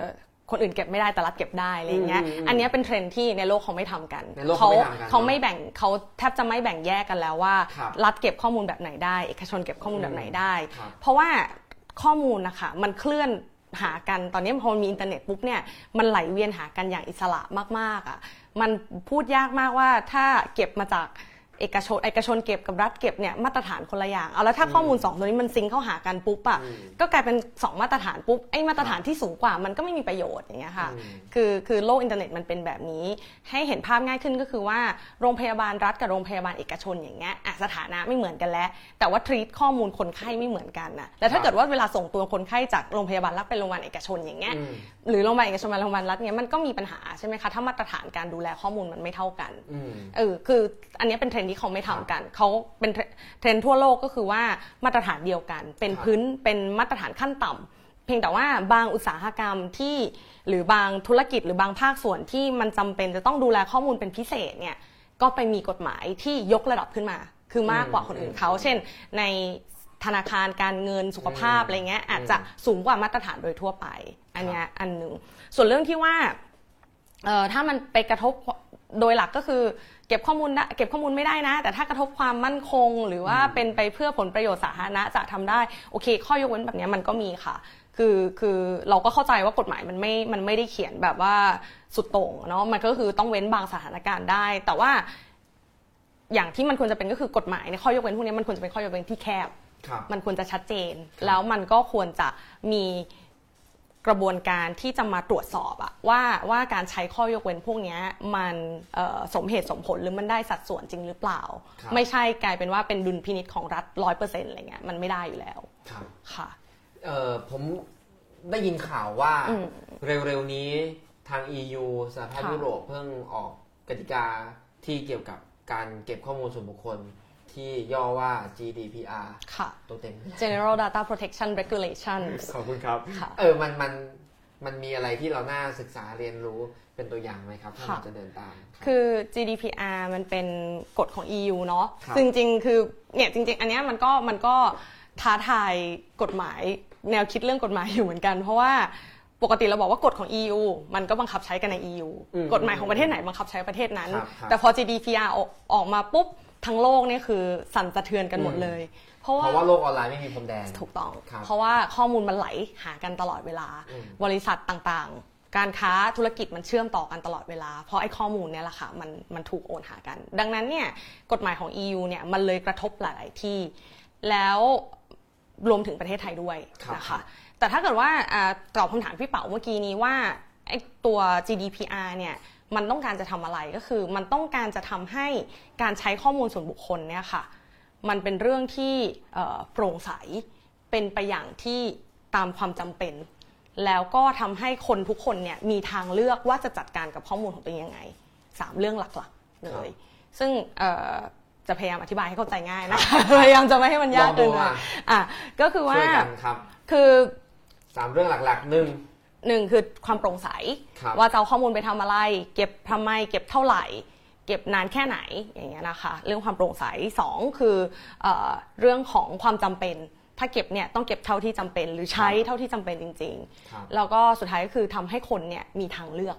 อืม ว่าจะจัดการยังไงกับข้อมูลของตัวเองอะ ถึงว่าถ้าเราบอกว่าอันนี้จะไม่ให้เก็บข้อมูลของเรา ข้อมูลอันนี้จะไม่ให้เอาไปใช้จริงๆเรามีทางทางเลือกที่จะบอกได้ ใช่ใช่ครับคืออย่างนี้ค่ะ คือข้อมูลเนี่ยมันจำหลาย ๆ กรณีเนี่ยมันจำเป็นต้องมีจำเป็นต้องใช้ก็คืออย่างสมมติว่าเราไปซื้อของออนไลน์อย่างเงี้ยแล้วเราจะให้เขามาส่งที่บ้าน เราก็ต้องให้ข้อมูลที่อยู่บ้านเราใช่ไหมใช่คือถ้าเกิดว่าเขาไม่มีข้อมูลเราเงี้ยเขาก็ส่งของมาให้เราไม่ได้อ่าในกรณีอย่างเงี้ยถ้าเราบอกว่าเฮ้ยแต่เราอยากได้ของออนไลน์ เราอยากได้รับบริการจากคุณอะแต่เราไม่อยากให้คุณรู้ที่อยู่บ้านเราครับเอออันนี้มันก็มันก็ทำงานไม่ได้ คือก็รับบริการไม่ได้ ในกรณีแบบนี้เนี่ยก็คือใช้ไปเถอะใช้ข้อมูลไปเถอะอืมแต่ทีนี้นอกจากว่าของที่จะส่งสินค้าที่เราสั่งซื้อเนี่ยนอกจากอันนี้แล้วเนี่ยตัวเว็บไซต์เขาพอรู้ว่า เราอะชอบคลิกไปดูอะไรดีอะถ้าอย่างตัวเองก็ชอบทานกาแฟเงี้ยชอบคลิกครับไปดูว่าแบบเครื่องครัว เครื่องกาแฟเม็ดกาแฟอะไรเงี้ยเขาก็รู้สึกว่าเฮ้ยคนนี้ต้องชอบอย่างนี้แน่เลยอืมเขาจะส่งโบรชัวร์หรือส่งอืมแบบเออส่งเขาเรียกอะไรตามคูที่อยู่ปองนะอะไรเงี้ยมาตามที่อยู่ครับเพราะเขาคิดว่าเราน่าจะชอบอันเนี้ยเขาอยากได้เราไปเป็นลูกค้าต่อครับอันเนี้ยมันเกินกว่าขอบเขตของการบริการแล้วถูกไหมครัคะบคือไม่ได้หมายความว่าส่งไม่ได้นะ แต่ถ้าเขาอยากจะส่งมาหาเราพวกเนี้ยมาหาเราเขาต้องถามเราก่อนว่าเราโอเคไหมครับ ที่เราจะได้ข้อมูลพวกนี้อืมซึ่งเราก็อาจจะวินวินก็ได้เนาะเพราะว่าอะถ้าเขาส่งมาแล้วมันเป็นคูปองได้ลดราคา ที่จะซื้อของในสิ่งที่เราชอบจริงๆอะก็ส่งมาสิ แต่ก็เราก็เสีย yes แต่บางคนอาจจะบอกว่าเฮ้ยไม่เอาไม่ชอบรำคาญขี้เกียจทิ้งขยะ รู้สึกว่าแบบส่งมาก็ไร้ประโยชน์ฉันไม่ใช้อยู่ดีอะไรอย่างเงี้ยเออก็สามารถที่จะเซโนได้กับส่วนเนี้ยค่ะ คือกฎหมายจริง ๆ มันมันไม่ได้ซับซ้อนเลยมันคือบอกว่า คุณก็บอกลูกค้าคุณไป ว่าคุณจะเก็บข้อมูลเขาไปทำอะไรครับเอาไปใช้อะไร ใช้ตามบริการที่ลูกค้าต้องการ หรือใช้เพื่อนำเสนอบริการใหม่ครับๆที่คุณเองก็จะได้กำไรจากการใช้การการการขายสินค้าหรือขายบริการตัวนั้นได้ แล้วมันก็จะเป็นประโยชน์กับลูกค้าอะไรอย่างเงี้ยก็บอกเขาไปแล้วลูกค้าก็เลือกว่าเอาไม่เอาอะไรอย่างเงี้ยซึ่งพอ GDPR อันเนี้ยอันนี้คือหลักของ GDPR ใช่หลักการของมันแล้วก็คือว่าแล้วถ้ามันโปร่งใสคนเลือกได้ว่าจะ ให้ความยินยอมหรือจะให้ข้อมูลครัตัวบเองไปทำอะไรค่ะฟังดูก็เป็น หลักการพื้นฐานที่มันควรจะเป็นอย่างนั้นอยู่แล้ว ใช่ไม่ได้ตื่นเต้นอะไรมันไม่ได้น่าแล้วทำไมต้องตื่นเต้นกัน เพราะมันจะกระทบอะไรกับ มันตื่นเต้นเพราะว่ามันเปลี่ยนวิธีคิดกับการจัดการข้อมูลพอครับสมควร คือที่ผ่านมาเนี่ยด้วยความที่โอเค เราเปลี่ยนผ่านไปสู่โลกดิจิตอลใช่ไหมที่ผ่านมา คนเองก็ยังไม่ค่อยรู้ตัวหรอกว่าข้อมูลเราถูกเก็บไปทำอะไรบ้างอืมกว่าจะเริ่มรู้ตัวกันว่าไอ้ที่เราพูดพูดกันหรือคุยกันแชทกันกับเพื่อนเนี่ย Facebook หรือแพลตฟอร์มเขาอ่านสิ่งที่เราคุยกันที่เรานึกว่าคุยกันสองคนอยู่นะเนี่ย มันก็ผ่านไปนานมากแล้วเขาเก็บข้อมูลครับเราไปเยอะมากแล้ว คือเราไม่รู้ไงค่ะ คือถ้าเรารู้เนี่ยเราก็เราก็อาจจะระมัดระวังได้ หรือเราก็อาจจะทำใจไว้ก่อนได้อย่างเงี้ยครับนึกออกใช่ไหมเราคือก็จะได้ไม่แชทอะไรที่มันไม่ไม่อยากให้คนอื่นรู้ใช่ใช่หรือว่าเราก็บอกว่าเฮ้ยถ้าแพลตฟอร์มเนี้ยเป็นแพลตฟอร์มที่ขี้ยุ่งกับชาวบ้านจังเลยยุ่งกับเรื่องของเราจังเลยอืมเราก็ไม่ใช้แพลตฟอร์มนี้ก็ไปใช้แพลตฟอร์มอื่นก็ได้นึกออกใช่ไหมคะคือ มันทำให้เรามีอำนาจเหนือข้อมูลของเราอะมากขึ้น ซึ่งซึ่งเออมันมันจะตัวเนี้ยคือที่ผ่านมาเนี่ยค่ะ ผู้บริโภคอะไม่ค่อยรู้ครับแล้วธุรกิจเขาก็ทำเดินหน้าของเขาไปคิดค้นครับนวัตนวัตกรรมใหม่ๆอะไรเงี้ยมาดึงข้อมูลมาวิเคราะห์ข้อมูลมากขึ้น แต่ทีนี้สิ่งที่ GDPR มาเปลี่ยนก็คือบอกว่าคุณอยากทำธุรกิจกับข้อมูลใช่ไหมทำไป แต่ว่าทำให้มันโปร่งใสหน่อยครับมันก็จะไปเปลี่ยนวิธีคิดวิธีการทำงานกับข้อมูลอะไรอย่างเงี้ย แล้วอย่างอย่าง Facebook เนี่ยมันมาจากอเมริกาใช่ไหมค่ะมาร์คซักเคอร์เบิร์กแต่เราก็อยู่ประเทศไทยอ่าเราเล่น Facebook เรายังต้องทำตาม GDPR ไหม Facebook ก็จะทำตาม GDPR ค่ะหมายถึงว่าพอกฎนี้ออกมา Facebook เขาก็ปรับตัวตาม ใช่เขาปรับตัวตามให้นสอดคล้องเพราะว่าลูกค้า Facebook เขาไม่ได้มีแค่คนอเมริกันเนี่ยค่ะครับเขาใช้กับทั้งโลก แล้ว Facebook เองก็ไม่อยากจะสูญเสียตลาด EU อืมไปครับด้วยอย่างเงี้ยคือดังนั้น Facebook ก็ถูก EU เนี่ยกดดันในการที่จะต้องปฏิบัติตามอะไรเงี้ย เพราะฉะนั้นยังเจ้าอื่นก็เหมือนกันใช่ไหมเจ้าอื่นก็แล้วเหรมืวอมนกันทั้งสมมุติว่าเป็นเว็บไซต์ของคนไทยค่ะแต่อยากจะขายของใน EU ได้บ้างก็ต้องอะปรับก็ต้องปรับก็ต้องปรับก็ นี่ค่ะนี่คือข้อดีของความที่อินเทอร์เน็ตไร้พรมแดนซึ่งโอเคมันก็มันก็มันก็เอ่อคือมันมีทั้งข้อดีข้อเสียเนาะครับข้อดีก็คือว่าไอ้กฎเกณฑ์ที่มันช่วยแบบเพิ่มสิทธิเสรีภาพของคนอะไรเงี้ยครับแทนที่มันจะมีผลแค่ใน EU แต่มันก็มีผลไปยังประเทศอื่น ๆด้วยครับแต่ข้อเสียของมันก็คือว่าเอ๊ะแล้วทำไมเราต้องทำตามกฎของอืม EU ทำไมเราไม่มีกฎของตัวเราเองบ้างครับอะไรอย่างเงี้ยเพราะเราก็ยังไม่มีใช่เพราะเราก็ถึงยังตอนไม่นี้มีเดี๋ยวขออีกเรื่องหนึ่ง GDPR เนี่ยมันพูดถึงอ่า ความสัมพันธ์ระหว่างรัฐกับคนของเขาด้วยไหม ว่ารัฐจะเก็บข้อมูลคือเมื่อกี้ที่เล่าเหมือนตัวอย่างจะเป็นเรื่องบริษัทเอกชนมากกว่าค่ะค่ะแล้วรัฐจะมีอำนาจเข้ามาเก็บข้อมูลของคนมากแค่ไหน GDPR บังคับใช้ทั้งกับรัฐทั้งเอกชนค่ะครับเพราะได้ฉะนั้นถ้ารัฐจะเก็บข้อมูลก็ต้องขออนุญาตต้องใช่ให้เราต้องเซขอโนได้ต้องขออนุญาตหรือต้องต้องมีอำนาจตามกฎหมาย ซึ่งครับกฎหมายเนี่ยมันก็ต้องเป็นกฎหมายที่ได้มาตรฐานนะคะไม่ใช่เป็นกฎหมายที่ทำให้รัฐเนี่ยมีดุลพินิจกว้างขวางจนเกินไปอืมค่ะ แต่พอบังคับใช้กับรัฐเนี่ยมันก็ไม่แน่แล้วว่ารัฐไทยก็อาจจะไม่ต้องทำตามก็ได้ ใช่ใช่ก็ไหมจะมีปัญหาอย่างนั้น ถ้าเราไม่มีกฎหมายของเราเองครับใช่ดังนั้นพูดถึงกฎหมายของเราเองค่ะกฎหมายของเราเองทำไมเรายังไม่มีสักทีครับอาจารย์ติดตามเรื่องการออกกฎหมายฉบับนี้มาอย่างยาวนานเนอะเรื่องนี้ก็ครับถ้าถ้าถามคนที่ติดตามกฎหมายนี้มา ทุกคนก็จะรู้สึกว่ามันเกือบจะ 20 ปีแล้วอืมทำไมเรายังไม่มีกฎหมายสักทีคือในยุคนี้เนี่ยเสริมอืมในยุคนี้เนี่ยกฎหมายผ่านเร็วมากนะจริง ๆ แล้วค่ะหลายๆ ฉบับออกอย่างรวดเร็ว เอ่อ4ปีสนชออกกฎหมายแล้ว 298 ฉบับนะครับ แต่กฎหมายคุ้มครองข้อมูลส่วนบุคคลยังไม่ออกเนาะติดขัดอะไรครับอาจารย์ครับเอ่อส่วนหนึ่งก็ต้องบอกว่าที่ผ่านมาจริงๆมันมันไม่ได้ ที่ผ่านมาเนี่ยทุกครั้งที่มันจะออกมันมักจะมีอุบัติเหตุทางการเมือง บางครับอย่างที่ทำให้เออ มันออกไม่ได้อืมพวกเนี้ยอันนี้ก็อาจจะเป็นเรื่องจังหวะเวลาส่วนหนึ่ง แต่อีกส่วนหนึ่งก็คือว่าโดยธรรมชาติของกฎหมายเนี้ยค่ะ มันเป็นกฎหมายที่กระทบคนหลายส่วน คือถ้ามันบังคับปุ๊บเนี่ยมันบังคับกับคนทั้งสังคมครับมันบังคับกับธุรกิจทุกประเภท หรือมแม้แต่กระทั่งหน่วยงานรัฐเองครับดังนั้น คนที่มีส่วนได้เสีย คนที่รู้สึกว่าจะต้องปรับตัวเปลี่ยนแปลงตัวเอง เพื่อให้ปฏิบัติตามกฎหมายเนี่ยได้ มันเยอะครับดังนั้นมันก็เลยมีการถกเถียง มีการยื้อยุดกัน พอสมควร ซึ่งถามว่ามันก็เป็นเรื่องที่ดีไหมมันก็เป็นเรื่องที่ดีนะคะ ที่เราจะได้ถกเถียงได้ดีเบตกันว่าเฮ้ยกฎหมายมันควรจะเป็นยังไง เพื่อที่เราจะทำตามมันได้จริงอืมๆซึ่งถ้าเปรียบเทียบกับกฎหมายอื่น ๆ ที่มันผ่านอย่างรวดเร็วในยุคสมัยเนี้ยมันอาจจะต่างกันตรงที่ว่าหลาย ๆ กฎหมายที่ผ่านในยุคสมัยเนี้ยคนที่เสียประโยชน์เนี่ยค่ะอาจคจะรับไม่ได้มีเสียงหรือไม่ได้มีอำนาจต่อรองมาก พอสมควรในอืมหน้าสถานการณ์แบบนี้เออแต่ว่ากฎหมายตัวเนี้ยมันมีลักษณะที่ไม่เหมือนกับตัวอื่น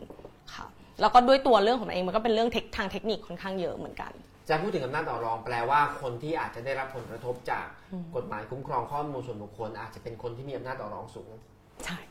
เพใช่ราะว่าอาจจะหมายถึงธนาคารอืมหรือบริษัทเอกชนที่ธุรกิจใหญ่ๆ ใช่ที่ทำงานกับแบบข้อใช่ไหมูลอะไรอย่างเงี้ยซึ่งก็ก็เข้าใจเขานะคะ ว่าถ้าเขามีข้อมูลอยู่ในมือเยอะๆ แล้วเขาจะต้องมาปรับเปลี่ยน ระบบหลังบ้านที่จะจัดการกับข้อมูลอย่างเงี้ยต้องไปเขียนโปรแกรมใหม่ครับต้องไปจ้างเอ่อโปรแกรมเมอร์หรือต้องไปซื้อโปรแกรมที่มันเข้ารหัสแบบดีอืมๆมาจัดการกับข้อมูลเงี้ยมันก็เป็นต้นทุนของเขาต้องลงทุนสูงใช่ใช่แต่ว่าไอเดียของของข้อมูลส่วนบุคคลก็คือว่า ถ้าคุณมีข้อมูลของคนอยู่มันคือการมีความเสี่ยงอะค่ะครับไอตัวข้อมูลเนี้ยมันหลุดไปเมื่อไหร่เนี่ย มันก็แปลว่ามันมีโอกาสจะสร้างความเสียหายให้กับคน เยอะขึ้น เพราะทุกวันนี้ข้อมูลมันเอาไปทำอะไรได้หลายอย่างมากมายใช่ไหมครับ ดังนั้นถ้าคุณจะเอาข้อมูลของคนอื่นมาไว้ในมืออะอืมคุณก็ต้องรับความเสี่ยงนี้อืมดังนั้นถ้าไม่จำเป็นน่ะก็ไม่ควรจะเอามันมากอดความเสี่ยงนี้เอาไว้อะเพราะมันค่ะควรจะเก็บข้อมูลตั้งแต่แรก ใช่ใช่ถ้าคิดครับว่าจัดการดูแลมันอย่างดีไม่ได้อย่างเงี้ยเพราะไม่งั้นเนี่ยเราก็ไม่เกิดความไว้เนื้อเชื่อใจกันในสังคมครับใช่ไหมคะว่าแบบเออเราอยากจะใช้บริการอะไรสักอย่าง แล้วเราก็เออไม่กล้ากดเข้าไปเหมือนอย่างทุกวันเนี้ยแบบผมเป็นตลอดอะที่กลัวพอจะโหลดแอปใหม่แล้วต้องสมัครปุ๊บ ท้อละไม่เอาเลยว่ะเห็นไหมคือบางทีมีแอปสนุกสนุกๆมาให้เล่นครับอย่างเงี้ยใน Facebook อะค่ะล่าสุดทุกคนแบบมองกระจกแล้วเปลี่ยนเพศอย่างเงี้ยอ่าอันนั้นก็เป็นหนึ่งในแอปที่เราไม่กล้าใช้เหมือนกันเออเลยเลยเพราะว่ากลัวเรื่องข้อมูลส่วนบุคคลไหมใช่ยังไงกลัวมันอาจจะทำอะไรได้คือแอปเนี้ยค่ะ การที่มันจะวิเคราะห์แล้วเปลี่ยนเพศได้อะครับคือมันต้องมันต้องเอาฐานข้อมูลของหน้าคนเป็นร้อยเป็นพันใช่ไหมครับแล้วคือมันไม่สามารถที่ จะเอาแค่หน้ามาเฉยๆ มันต้องหน้าแมทช์กับว่าหน้าแบบเนี้ยเป็นเพศอะไรอ่าหน้าแบบนี้อายุเท่าไหร่ครับหน้าแบบเนี้ยเป็นคนเอเชียหรือเป็นคนเอ่อตะวันตกหรือเป็นคนเอ่อแอฟริกันหรืออะไรอย่างเงี้ย เพราะว่าหน้าคนแก่เอเชีย แก่ตะวันตกแก่แอฟริกันก็ไม่เหมือนกันอีกอืมอะไรเงี้ย มันต้องการข้อมูลที่แมทช์กันหลาย ๆ เรื่องมาก ๆ ในการที่จะประมวลผลแอปแบบนี้ครับใช่ไหมคะ แล้วคือการที่เขาทำมาให้เราใช้ฟรีๆเนี่ยเขามีครับต้นทุนในการครับเขียนโค้ดในการที่จะประชาสัมพันครัธ์บนู่นนี่นั่น เขาจะเอาข้อมูลเราไปเฉยๆเหรอคะก็ไม่ใช่ถูกไหมเขาก็ต้องการฐานข้อมูลที่มันขยายมากขึ้น เขาก็ต้องทำแอปให้มันสนุกอ๋อเพื่อที่ให้ทุกคนอัปโหลดรูปของตัวเองขึ้นไปอืมแต่โอเคเขาก็มีความระมัดระวังแหละอืมว่าเขาจะเข้าถึงข้อมูล เฉพาะรูปที่เป็นสาธารณะเท่านั้นครับเอออมแต่ว่าก็ลองคิดดูแล้วกันว่าใน Facebook ของคุณเนี่ยมีรูปหน้าคุณที่เป็นครับหน้าตรง แล้วเป็นข้อมูลสาธารณะอยู่เท่าไหร่ครับเออก็บางคนก็อาจจะไม่มีด้วยซ้ำ บางคนก็อาจจะไม่เคยใช่ใช่ถ้าคนที่ไม่เอารูปเนี่ยตัวเองลงใช่ หรือบางคนที่มีก็คือเอาแค่เฉพาะ profile picture ที่เราเปลี่ยนกันทุกๆ แบบไม่กี่เดือนครับอย่างเงี้ยเนี่ยก็ไม่รู้เท่าไหร่แล้ว ซึ่งปกติอะเอ่อแม้ว่ามันจะเป็นรูปสาธารณะค่ะ แอปพวกเนี้ยเขาไม่สามารถดึงข้อมูลไปได้ง่าย ๆนะคะ Facebook เขาก็ไม่ได้ยอมง่ายครับๆแต่ว่าพอเราจะเข้าไปใช้เล่นไอ้เกมเนี้ยอืมเราต้องกดยินยอมครับใช่ไหมพอกดยินยอมปุ๊บดึงพรืดขึ้นไปอืม ก็ก็ดึงค่อนอะไรไปข้างบ้างก็ไม่รู้ด้วยใช่ใช่หรือก่อนหน้านี้ที่ปีก่อนๆตอนที่หนังเรื่อง Your Name ดัง ๆอะค่ะครับไม่รู้พี่เป๋าเคยเล่นหรือเปล่าที่แบบเอาให้เราอัปโหลดรูปแล้วรูปมันจะแบบกลายเป็นรูปรูปทะเลที่ถ่ายธรรมดาเนี่ยจะกลายเป็นรูปสีน้ำอ่าเหมือนเคยเห็นรูปในหนังครับสวยๆอะไรอย่างเงี้ยผมก็ขี้กลัวเหมือนกันแต่ผมไม่เล่นอะไรได้อย่างเนี่ยอย่างเงี้ยพครัอบเรากลัวเราก็ไม่กล้าเล่น แต่ถ้าเราครับชัวร์ว่า ข้อมูลตรงเนี้ยมันอืมเอาไปทำอะไร หรือถ้าเขาไป develop อะไร แล้วเราไม่ได้เสียหายอะเราก็อาจจะกล้าให้ก็ได้ มันมีอย่างอีกแอปหนึ่งที่บอกว่า คุณเคยไปเอ่อเที่ยวจังหวัดนี้ไหม หรือว่าเที่ยวจังหวัดเนี้ยคุณเคยไปนอนกี่คืน หรือเคยแบบประมาณว่าเอ่อแค่ขับผ่านเฉยๆเป็นจังหวัดในประเทศไทยอย่างเงี้ยค่ะ เพราะว่าเขาอยากได้ข้อมูลเอาไปดู เพื่อจะไปรีเสิร์ชต่อว่า ในเมืองไทยเนี่ยมันมีจังหวัดเล็ก ๆ น้อยๆที่ไม่ใช่หัวเมืองใหญ่ๆไม่ใช่เมืองท่องเที่ยวเนี่ยที่มีโอกาสจะกลายเป็นเมืองท่องเที่ยวอืมไหมอะไรอย่างเงี้ยแล้วครับเขาก็คือแบบดีแคลร์ประกาศออกมาอืมชัดเจนมากว่า เขาจะไม่เก็บข้อมูลตัวตน เขาจะเก็บแค่ข้อมูลสถิติหรืออะไรอย่างเงี้ยหรือว่าแมทช์กับข้อมูลตัวตนเฉพาะบางประเภทเท่านั้น ใช้เพื่อวัตถุประสงค์อะไร อย่างเงี้ยเราก็รู้สึกว่าเออหนึ่งคือมันสนุกเราสามารถบอกเพื่อนเราได้หรือเอาไปเปรียบเทียบกับเพื่อนเราได้ว่า เฮ้ยจริง ๆ แล้วเราเคยไปจังหวัดต่างๆ ในเมืองไทยเนี่ย มากกว่าหรือน้อยกับอืมน้อยกว่าเพื่อนอะไรเงี้ยคือมัครันบก็เล่นได้สนุกแต่ในขณะเดียวกัน เราก็รู้ว่าเขาเอาข้อมูลเราไปทำอะไร แล้วมันก็ไม่ไม่ได้น่าจะเป็นอันตรายอืมครับหรือเราก็ดูแบบไว้ใจเขาอะไรเงี้ยค่ะ ก็ต้องประกาศให้ชัดต้องโปร่งใสเนาะอืมแต่อาจารย์หญิงก็ตั้งข้อสังเกตว่าอ่า คนที่ทำแอปพวกนี้มาเนี่ย ถ้าเขาเอาข้อมูลไปได้เนี่ยเขาก็คงต้องมีผลประโยชน์อะไรบางอย่างแหละ ใช่อัไม่งั้นเยจะทำทำไม จะลง จะลงแรงไปทำไม อาจจะไม่ได้ทำสนุกสนุกเฉยๆ มันอาจจะ ถ้าสนุกสนุกเฉยๆ มันอาจจะไม่ได้ทำดีขนาดนี้ก็ได้เป็นไปได้ เป็นไปได้ ครับ ซึ่งนี่เป็นข้อสังเกตที่น่าสนใจเนาะ แล้วผมก็ตั้งคำถามท้ายๆ เกี่ยวกับเรื่องพวกข้อมูลส่วนบุคคลนี่แหละ พอคุยกันมานานอืมอ่าผมก็ตั้งคำถามว่า เมื่อกี้อาจารย์อาจารย์หญิงพูดว่ากฎหมายมันต้องการการถกเถียงดีเบตใช้เวลานานอืมจริง ๆ แล้วเนี่ย คนไทยเนี่ยเข้าใจมันมากแค่ไหนตระหนักรู้ถึงปัญหาไหมคนไทยคิดไหมว่าเฮ้ยแอปนี้มันต้องเอารูปฉันไปมันต้องได้ประโยชน์อะไรจากฉันแน่เลยเออแต่ว่าหรือว่าไม่ก็ไม่ได้คิดหรอกก็เล่นๆไปเห็นสนุกดีอะไรเงี้ยจริง ๆ แล้วสังคมไทยเนี่ยสนใจเรื่องเหล่านี้มากน้อยแค่ไหนครับ เราว่ามันมีมันมีหลายหลายระดับ แล้วก็ขึ้นอยู่กับจากเจเนอเรชันอะไรเงี้ยด้วยเหมือนกัน คือ มันจะมีแบบพวกกลุ่มเด็กๆอะไรเงี้ยที่บางทีเราจะรู้สึกว่าหลังๆเนี่ยครับเด็กๆเขาเขาสนใจหรือเขา aware เขาเขาเข้าใจเรื่องพวกเนี้ยดีกว่าผู้ใหญ่อีกนะ ครับเพราะว่าเขาอยู่กับมันมาตั้งแต่เกิด อืม แล้วเขาเห็นผลกระทบอะค่ะ ว่า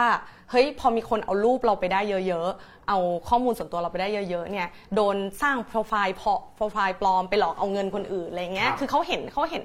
ความเสี่ยงเนี่ยมากกว่าที่เราเห็น ครับ อะไรอย่างเงี้ยพอแบบ มันก็เลยทำให้มันมีบางกลุ่มที่สนใจมากๆ แล้วก็ระมัดระวังมากอืมๆกับบางกลุ่มที่ไม่สนใจเลย ก็มีเหมือนกัน คือคือมันมันมีความแตกต่างกันอยู่อืมแต่ว่าสิ่งหนึ่งที่เราคิดว่ามันน่าจะทำให้คนเข้าใจกันมากขึ้นก็คือ ตอนนี้เราเริ่มมีเห็นตัวอย่าง เคสที่ว่าเฮ้ยมันการที่ข้อมูลเรามันหลุดไปอยู่ที่อื่นเนี่ยมันสร้างความเสียหายได้จริงๆครับเนี่ยค่ะ ก็จะทำให้คนแบบเริ่มเริ่มตระหนักมากขึ้นอืมอะไรอย่างเงี้ยครับหรือบางทีก็เริ่มมีการเตือนกันเวลาถ่ายรูปเมื่อก่อนจะชอบมีเพจแบบพวกแบบ BTS คิวบอยคิวเกิลอืมอะไรเงี้ยอืมถ่ายรูปคนมาลงอะไรเงี้ยครับหลังๆ มันก็จะเริ่มมีคนไปเม้นต์ข้างล่างว่าแบบเฮ้ยขออนุญาตเขาหรือยังอ่ามัมันอยู่ในที่สาธารณะนะอะไรอย่างเงี้ยครับค่ะ ก็เป็นประเด็นที่สังคมไทยก็ต้องค่อยๆเรียนรู้ไปเนาะใช่ไม่ต้องใช่ทำงานใช่หนักใช่พอสมควรแต่คือเออเราเราก็อยากจะเติมประเด็นตรงนี้นิดนึงว่า มันไม่ใช่เราเราไม่ได้คิดว่ากฎหมาย ควรจะต้องมากำกับดูแลหรือมาแบบบอกครับทั้งหมดเลยนะว่าครับเราควรจะทำอะไรหรือไม่ทำอะไรในโลกในอืมในโลกอืมดิจิตอลอะไรเงี้ยคือบางทีบางเรื่องเนี่ยค่ะ ปล่อยให้เทคโนโลยี หรือปล่อยให้คนเขาคุยกัน หรือไอตัวกฎเกณฑ์ของสังคมมันทำงานของมันไปครับก็อาจจะดีกว่าอันนี้ไม่รู้อยาก จะเล่าตัวอย่างเรื่องเรื่องอ่าเรื่องแบบเรื่องการถ่ายภาพในที่สาธารณะอะไรเงี้ยครับก็เหมือนกันคือบางทีเราบางทีเราก็ไม่ค่อยรู้นะว่าเอ๊ะในที่สาธารณะแบบเนี้ยเนี่ยในตามถนนหนทางอะไรเงี้ยเราถ่ายรูปคนได้หรือเปล่า ถ่ายเสร็จแล้วเอาไปโพสต์ลงเพจตัวเองหรือลง Facebook ตัวเองเนี่คยรับมันโอเคไหมอะไรอย่างเงี้ยซึ่งมันแล้วแต่บริบทแล้วแต่สถานการณ์ในโลกเนี้ยมันก็เถียงกันมาเยอะมากว่ากฎหมายควรจะเป็นยังไง แต่ว่ามันก็มีคนเสนอว่า เฮ้ยกฎหมายมันเขียนไม่ได้หรอกว่าสถานการณ์แบบไหนเนี่ยครับควรจะยอมไม่ถ่ายรูปในที่สาธารณะได้ แต่แทนที่เราจะไปเขียนกฎหมายเนี่ยเราเอางี้ไหมคือทำให้มือถือหรือกล้องดิจิตอลมันมีชัตเตอร์มันมีเสียงอืมชัตเตอร์ออกมาอืมเหมือนเวลาเราถ่ายกล้องสมัยถ่ายรูปสมัยก่อนครับนะคะแล้วพอมีเสียงชัตเตอร์ปุ๊บเนี่ยมันทำให้คนระมัดระวังเออพอถ่ายปุ๊บอ้าวคนก็รู้ตัวว่าเออถูกถ่ายอยู่อะไรเงี้ยเท่ากับว่า มันก็ลดความเสี่ยงที่คนจะถูกแอบถ่ายลงไปได้ครับ ณพื้นที่ตรงนั้นอะไรเงี้ยค่ะ แต่ก็มีกฎหมายมาลำดับมาระดับหนึ่งกฎหมายใช่กำกับใช่ระดับหนึ่งแต่ใช่ว่าไม่ได้ใช่กำกับลงรายละเอียด ขนาดนั้นพฤติกรรมทั้งหมดเออหรือว่าเนอะกฎหมายอาจจะไปกำกับในส่วนของเทคโนโลยีแทน เช่น อย่างในครับ ประเทศญี่ปุ่นเนี้ยค่ะ มือถือทุกมือถือเนี่ยจะต้องมีเสียงชัตเตอร์อย่างเงี้ย ครับเพื่อที่ว่าอันนี้คือเป็นกฎหมายเลยเป็นกฎหมายเลย ซึ่งทำกำกับคนผลิตมือถือ กำกับคนผลิตมือถือ แม้ว่าเราจะกด mute อยู่ ใช่ถ้าเรากดอัมันมันก็จะดังมันแก๊กนิ้วแก๊กเสียงชัตเตอร์ไม่ได้ค่ะอ่ายกเว้นว่าคุณจะต้องแบบพยายามไปใช้แอปโหลดอะไรมาพิเศษอะไรเงี้ยถึงครับจะทำได้ ซึ่งมันก็จะทำยากขึ้นเรื่อยๆ เพราะว่ามันเป็นกฎเกณฑ์ที่ไปกำกับคนผลิตมือถือ คือกฎหมายไม่ได้บอกนะว่าคุณห้ามถ่ายในที่สาธารณะ แต่กฎหมายบอกว่าให้บริษัทมือถือทำชัตเตอร์แบบนี้ เพื่อที่ทำให้คนระมัดระวังกันได้อืมอะไรเงี้ย ครับค่ะแต่ซึ่งกว่าญี่ปุ่นเขาจะมีกฎหมายเนี่ยเขาก็ต้อง เรียกว่ามีประสบการณ์มาระดับหนึ่งนะใช่เพราะมันมีการแอบถ่ายมาใช่มากใช่แล้วใช่ คือมันมันมีความเสียหายเกิดขึ้น แล้วบางทีครับความเสียหายมันแบบ มันไม่ใช่แค่ความอับอายอะแต่มันอืมไปถึงขั้นว่าแบบคนถูกสต็อกเอ่ออภาษาไทยเรียกอะไรถูกแบบติดตามติดตามอย่างอย่างอย่างคุกน่ากลัวคามคุกคามครัอะบอย่างเงี้ยก็ก็มีในในในแบบนั้นหรือว่าถูกเอาไปใช้แล้วทำให้เกิด ความเสียหายจริง ๆ เช่นเอ่อรูปเด็กผู้หญิงถูกเอาไปลงในเว็บไซต์ที่มันเป็นเว็บครับขายบริการอะไรอย่างเงี้ยอ่าทั้งทางๆที่เจ้าตัวเขาไม่รู้เรื่องด้วยอ่าแล้วแบบภัยมันก็มาถึงตัวจริงๆอะไรอย่างเงี้ยครัค่ะบครับก็มีเหมือนกันครับผมประเด็นนี้น่าสนใจมากนะครับอาจารย์หญิงถ้าให้ถ้าผมสรุปผิดบอร์ดนะครับคือผมก็จับใจความได้ว่าเออบางทีกฎหมายที่จะมาตามโลกออนไลน์เนี่ยมันอาจจะตามไม่ได้ทันทุกกรณีอืมดังนั้นไม่ต้องอาจจะไม่ต้องออกกฎหมายมากำกับรายละเอียดทุกอัน แต่ว่าอืมกำกับภาพใหญ่ ๆ ของเทคโนโลยี และให้เทคโนโลยีเนี่ยมันกำกับพฤติกรรมของคนต่อเอง ใช่เนอะใช่ใช่ก็เป็นประเด็นที่น่าสนใจซึ่งเหมือนประเทศไทยก็ไม่ได้มีกฎหมายที่กำกับเทคโนโลยีชัดเจนด้วยเหมือนกันเนาะยังยังมีเรายังเห็นไม่ค่อยมากค่ะครับครับสำหรับท่านผู้ชมนะครับที่ติดตามฟังอยู่นะครับ เรากำลังคุยเรื่องดิจิ t a ล culture and law นะครับคุยเรื่องกฎหมายและวัฒนธรรมในโลกดิจิทัลยุคใหม่ที่เปลี่ยนแปลงค่อนข้างรวดเร็ว และดูว่ากฎหมายจะตามทันอย่างไรหรือจำเป็นไหมที่กฎหมายจะต้องตามทัน นะครับคุยอยู่กับอาจารย์หญิงทิติรัตน์ทิพย์สำริดกุลกลับมาเรื่องกว้างๆอีกสักเรื่องหนึ่งขณะขณะที่โลกออนไลน์เติบโตไปเนาะแล้วเราก็มีกฎหมายกำกับบ้าง ไม่กำกับบ้าง แล้วแต่พื้นที่เรียกว่ายังตามไม่ค่อยทันเท่าไหร่ แต่มันก็มีคนกลุ่มหนึ่งที่เขาก็ารู้สึกกลัวโลกออนไลน์แหละ นะรู้สึกกลัวการเปลี่ยนแปลงวัฒนธรรมอืมครั้งนี้เนาะอืมไม่ว่าจะกลัวเออเนี่ยดูนี่เด็กยุคใหม่วันๆเอาแต่นั่งเล่นมือถือ ไม่ทำอะไรไม่คุยกับคนเนี่ยจะคุยกับคนรู้เรื่องไหมอะไรอย่างเงี้ยครับหรือความกลัวอื่น ไม่ว่าจะเป็นความกลัวเรื่องอ่าเนี่ยโหรัฐบาลจะมาจับตาอืมเราหรือเปล่าเขารู้หมดเลยว่าเราจะเอามือถือไปทำเราทำอะไรบ้างอะไรอย่างเงี้ยเนาะความกลัวพวกเนี้ยมันสมเหตุสมผลไหมเราควรจะต้องอยู่กับมันยังไงครับเอ่อคือเราว่าความกลัวพวกนี้เนี่ยมันเกิดจาก ธรรมชาติของอินเทอร์เน็ตที่มันไม่เหมือนกับธรรมชาติของโลกแบบกายภาพนะคะครับก็คืออินเทอร์เน็ตเนี่ยมันดุตัวมันก็คือบอกมันคือ network มันคือการเชื่อมต่ออะมันทำให้เราเชื่อมต่อกับคนที่เราไม่เคยรู้จักมาก่อน มันเราเชื่อมทำให้เราเชื่อมต่อกับข้อมูลที่เออเมื่อก่อนมันยากเหลือเกินที่จะได้มาอะไรเงี้ย ทีนี้พอมันเป็นแบบนี้ปุ๊บเนี่ยมันมันมันแตกต่างจากไอ้โลกที่เราเคยรู้จักมาก่อนมาก เมื่อก่อนเราคิดว่าการคุยกันต่อหน้าเนี่ยอืมเป็นเรื่องที่ดีที่สุดใช่เออแต่จริงๆแล้วมันอาจจะไม่ใช่ก็ได้ เพราะว่าคนบางจำพวก เช่น คนที่เป็น introvert อย่างเงี้ยอืมเอออันนี้แปลไทยไม่ได้แล้ว ไม่ค่อยชอบคุยกับคนไม่ค่อยชอบคุยกับคนเท่าไหร่ครับเออเขาก็อาจจะรู้สึกว่าเขาสบายใจมากกว่า ถ้าเขาจะแชทถ้าเขาจะเขียนอ่าหรือบางคนที่รู้สึกว่า ก็ฉันเป็นเด็กอะฉันอยากแสดงความเห็น แต่ว่าพอพูดครับไปก็ไม่มีใครฟังอืมแต่พอเป็นโลกอินเทอร์เน็ตปุ๊บเขียนให้มันแบบดูดีเขียนให้มันเป็นเนื้อหาที่น่าสนใจ คนก็ไปดูที่ตัวเนื้อหาอืมมากกว่าที่จะมาตัดสินว่าคุณเป็นใครอืมคุณเป็นเด็กคุณเป็นชาวบ้านเฉยๆ คุณเป็นคนที่ไม่ได้มีชื่อเสียงอะไรก็ไม่ใช่ คือทุกคนก็มีโอกาสที่จะเข้าถึงข้อมูลเผยแพร่ข้อมูลได้อย่างเงี้ยค่ะไอ้ไอ้สิ่งที่มันแตกต่างจากโลกความเป็นจริงเนี้ยมันทำให้คนแบบกลัวเออแต่เราล่ะเราอะรู้สึกว่า มันน่าสนใจมากเลยนะ มันน่าสนุกมากเลย มันมีโอกาสใหม่ๆ ที่จะเกิดขึ้นในโลกอินเทอร์เน็ตเยอะมาก แต่ว่าในขณะเดียวกันก็มันก็มีความเสี่ยงอะซึ่งเทคโนโลยีทุกอย่างมันมีทั้งโอกาสและมีทั้งความเสี่ยงอยู่แล้วอะเหมือนครับเมื่อก่อนเราก็รู้สึกว่า สมัยคนสมัยก่อนก็คงรู้สึกว่ารถยนต์อะไรอย่างเงี้ยอืมมันก็น่ากลัว ซึ่งครับทุกวันนี้รถยนต์มันก็ยังก่อให้เราเกิดจะเกิดอุบัติเหตุอยู่อะอ่าถึงเราจะเกิดไม่ทันตอนรถยนต์มาใหม่ๆเนี่ยเราก็เดาว่าคนก็คงเคยคิดแบบนั้นกันอ่าเนาะนั่นแหละถึงแม้ว่าหน้าเราจะเหมือนเกิดทันอะไรอย่างเงี้ยเคยไม่ทันโอเคอ่าเออเป็นตัวอย่างที่ดี ใช่คบหรือแบบว่าเอาจริงๆสมัยก่อนนะตอนที่มันมีวัฒนธรรมเอ่อมีมีอุตสาหกรรมการพิมพ์เกิดขึ้นใหม่ๆอะครับคนมันก็กลัวว่าแบบเนี่ยคนยืนรอรถเมล์แล้วอ่านหนังสือพิมพ์อืมอย่างเงี้ยค่ะ สมัยก่อนมันก็เคยมีแบบ คล้ายๆว่าเป็นแบบบทความออกมาด่าเลยนะ หรือว่าแบบเป็นคนออกมาวิพากษ์วิจารณ์ว่าเฮ้ยครับคนอะเอาแต่อ่านหนังสือพิมพ์เอาแต่อ่านหนังสืออมไม่คุยกันครับเออแล้วคือนี่เกิดทัน ไม่ทันสิ โอเค แต่อ่านบทความย้อนหลังได้ อ่าอ่าครับเห็นไหมนี่เราสามารถ access ข้อมูลที่มันเก่าๆได้อ๋อด้วยอินเทอร์เน็ตโอเคโอเค คือสมัยหนึ่งพอหนังสือพิมพ์ออกมา คนก็ด่าว่าเฮ้ยคนเอาแต่อ่านหนังสือพิมพ์กันใช่อย่างนี้อ๋อเออโแต่คือสมัยเนี้ยก็คือแทนที่ก็ ก็ก็เราอ่านอย่างนี้มันสะดวกกว่า เราอยากรู้เรื่องอะไรเราก็ Google ได้เลยอย่างเงี้ยครับมันก็อาจจะทำให้จริง ๆ แล้วเนี่ยเด็กเขาอาจเด็กรุ่นใหม่ๆมีความกระตือรือร้นที่อยากรู้อะไรเราต้องรู้เดี๋ยวนั้นต้องอืมค้นหาคำตอบเดี๋ยวนั้นครับมันก็อาจจะอาจจะดีก็ได้ครับนะคะคือมันมีทั้งโอกาสและมันมีทั้งความเสี่ยง เพราะฉะนั้นเนี่ยทีเนี้ยมันก็มาเป็นคำถามเนาะคืออ่าพื้นที่หลากหลายในโลกออนไลน์เนี่ยที่กฎหมายมันยังเข้าไปไม่ถึงมีอีกหลายอย่างนะตัวอย่างค่ะเช่นอ่า ถ้าเด็กอยากหาข้อมูลแบบรวดเร็วแล้วอืมเอาข้อมูลในนั้นมันจริงบ้างไม่จริงบ้างอ่าอ่าบางทีก็ใครไม่รู้พูดมั่วไปเรื่อยค่ะอาจจะไม่ได้ตั้งใจโกหกหลอกลวงหรอกแต่รู้ไม่จริงค่ะเนาะกฎหมายควรจะเข้ามาควบคุมไหมหรือว่ามันก็จะมีการหลอกลวงอืมการอืมช่อโกงหรือว่าหลอกพาไป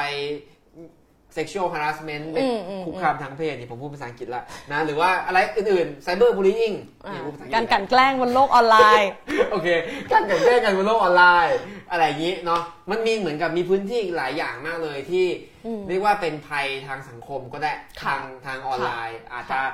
สร้างผลกระทบที่เราไม่ปรารถนาค่ะก็ได้แล้วหลาย ๆ คนก็เรียกร้องว่าเนี่ยต้องมีกฎหมายมาควบคุมใช่ไหมอืมพออมพอเห็นปรากฏการณ์ซ้ำแล้วซ้ำเล่าที่มันเกิดขึ้นคนก็รู้สึกว่าต้องออกกฎหมายมาควบคุมควบคุมอะไรสักอย่างอืมอืมแต่พูดง่าย ๆ คือมันออกกฎหมายไม่ง่ายหรอกใช่ไหมอืมอืมอาจารย์หญิงเห็นยังไงครับคือเรามองว่าไม่ยังไม่จริง ๆ คือแม้แต่ในกระทั่งโลกกายภาพที่เราใช้ครับชีวิตอยู่ทุกวันเนี้ยค่ะอืมกฎหมายมันไม่ได้ควบคุมทุกเรื่องในชีวิตเรานะครับเราจะมีความสัมพันธ์กับใคร เราจะพูดจาไม่ดีกับ ผู้ใหญ่หรือว่าครูบาอาจารย์อย่างเงี้ยกฎหมายก็ไม่ได้มาควบคุมเราใช่ไหมคะคือหลาย ๆ เรื่องเนี่ยมันถูกควบคุมโดยกฎเกณฑ์ทางสังคม บางเรื่องมันถูกควบคุมโดยความสัมพันธ์กับตลาดอะไรอย่างเงี้ยคือกฎหมายมันไม่ได้มาคุมเราขนาดนั้น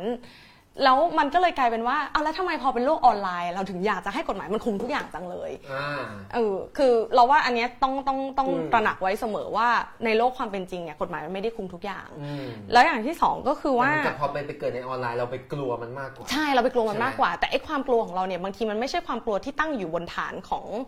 ข้อเท็จจริงอะค่ะ มันเป็นครับกลัวที่ความกลัวที่ตั้งอยู่บนพื้นฐานของความเข้าใจโลกแบบเดิมๆอะอืมคือบางทีเราเราไม่รู้หรอกว่าโลกแบบใหม่มันเป็นยังไงอะไรอย่างเงี้ยเอ่ออีกอย่างหนึ่งก็คือว่าเราควรจะตระหนักว่าทุกครั้งที่เราเรียกร้องให้มีการออกกฎหมายใหม่เนี่ยค่ะครับ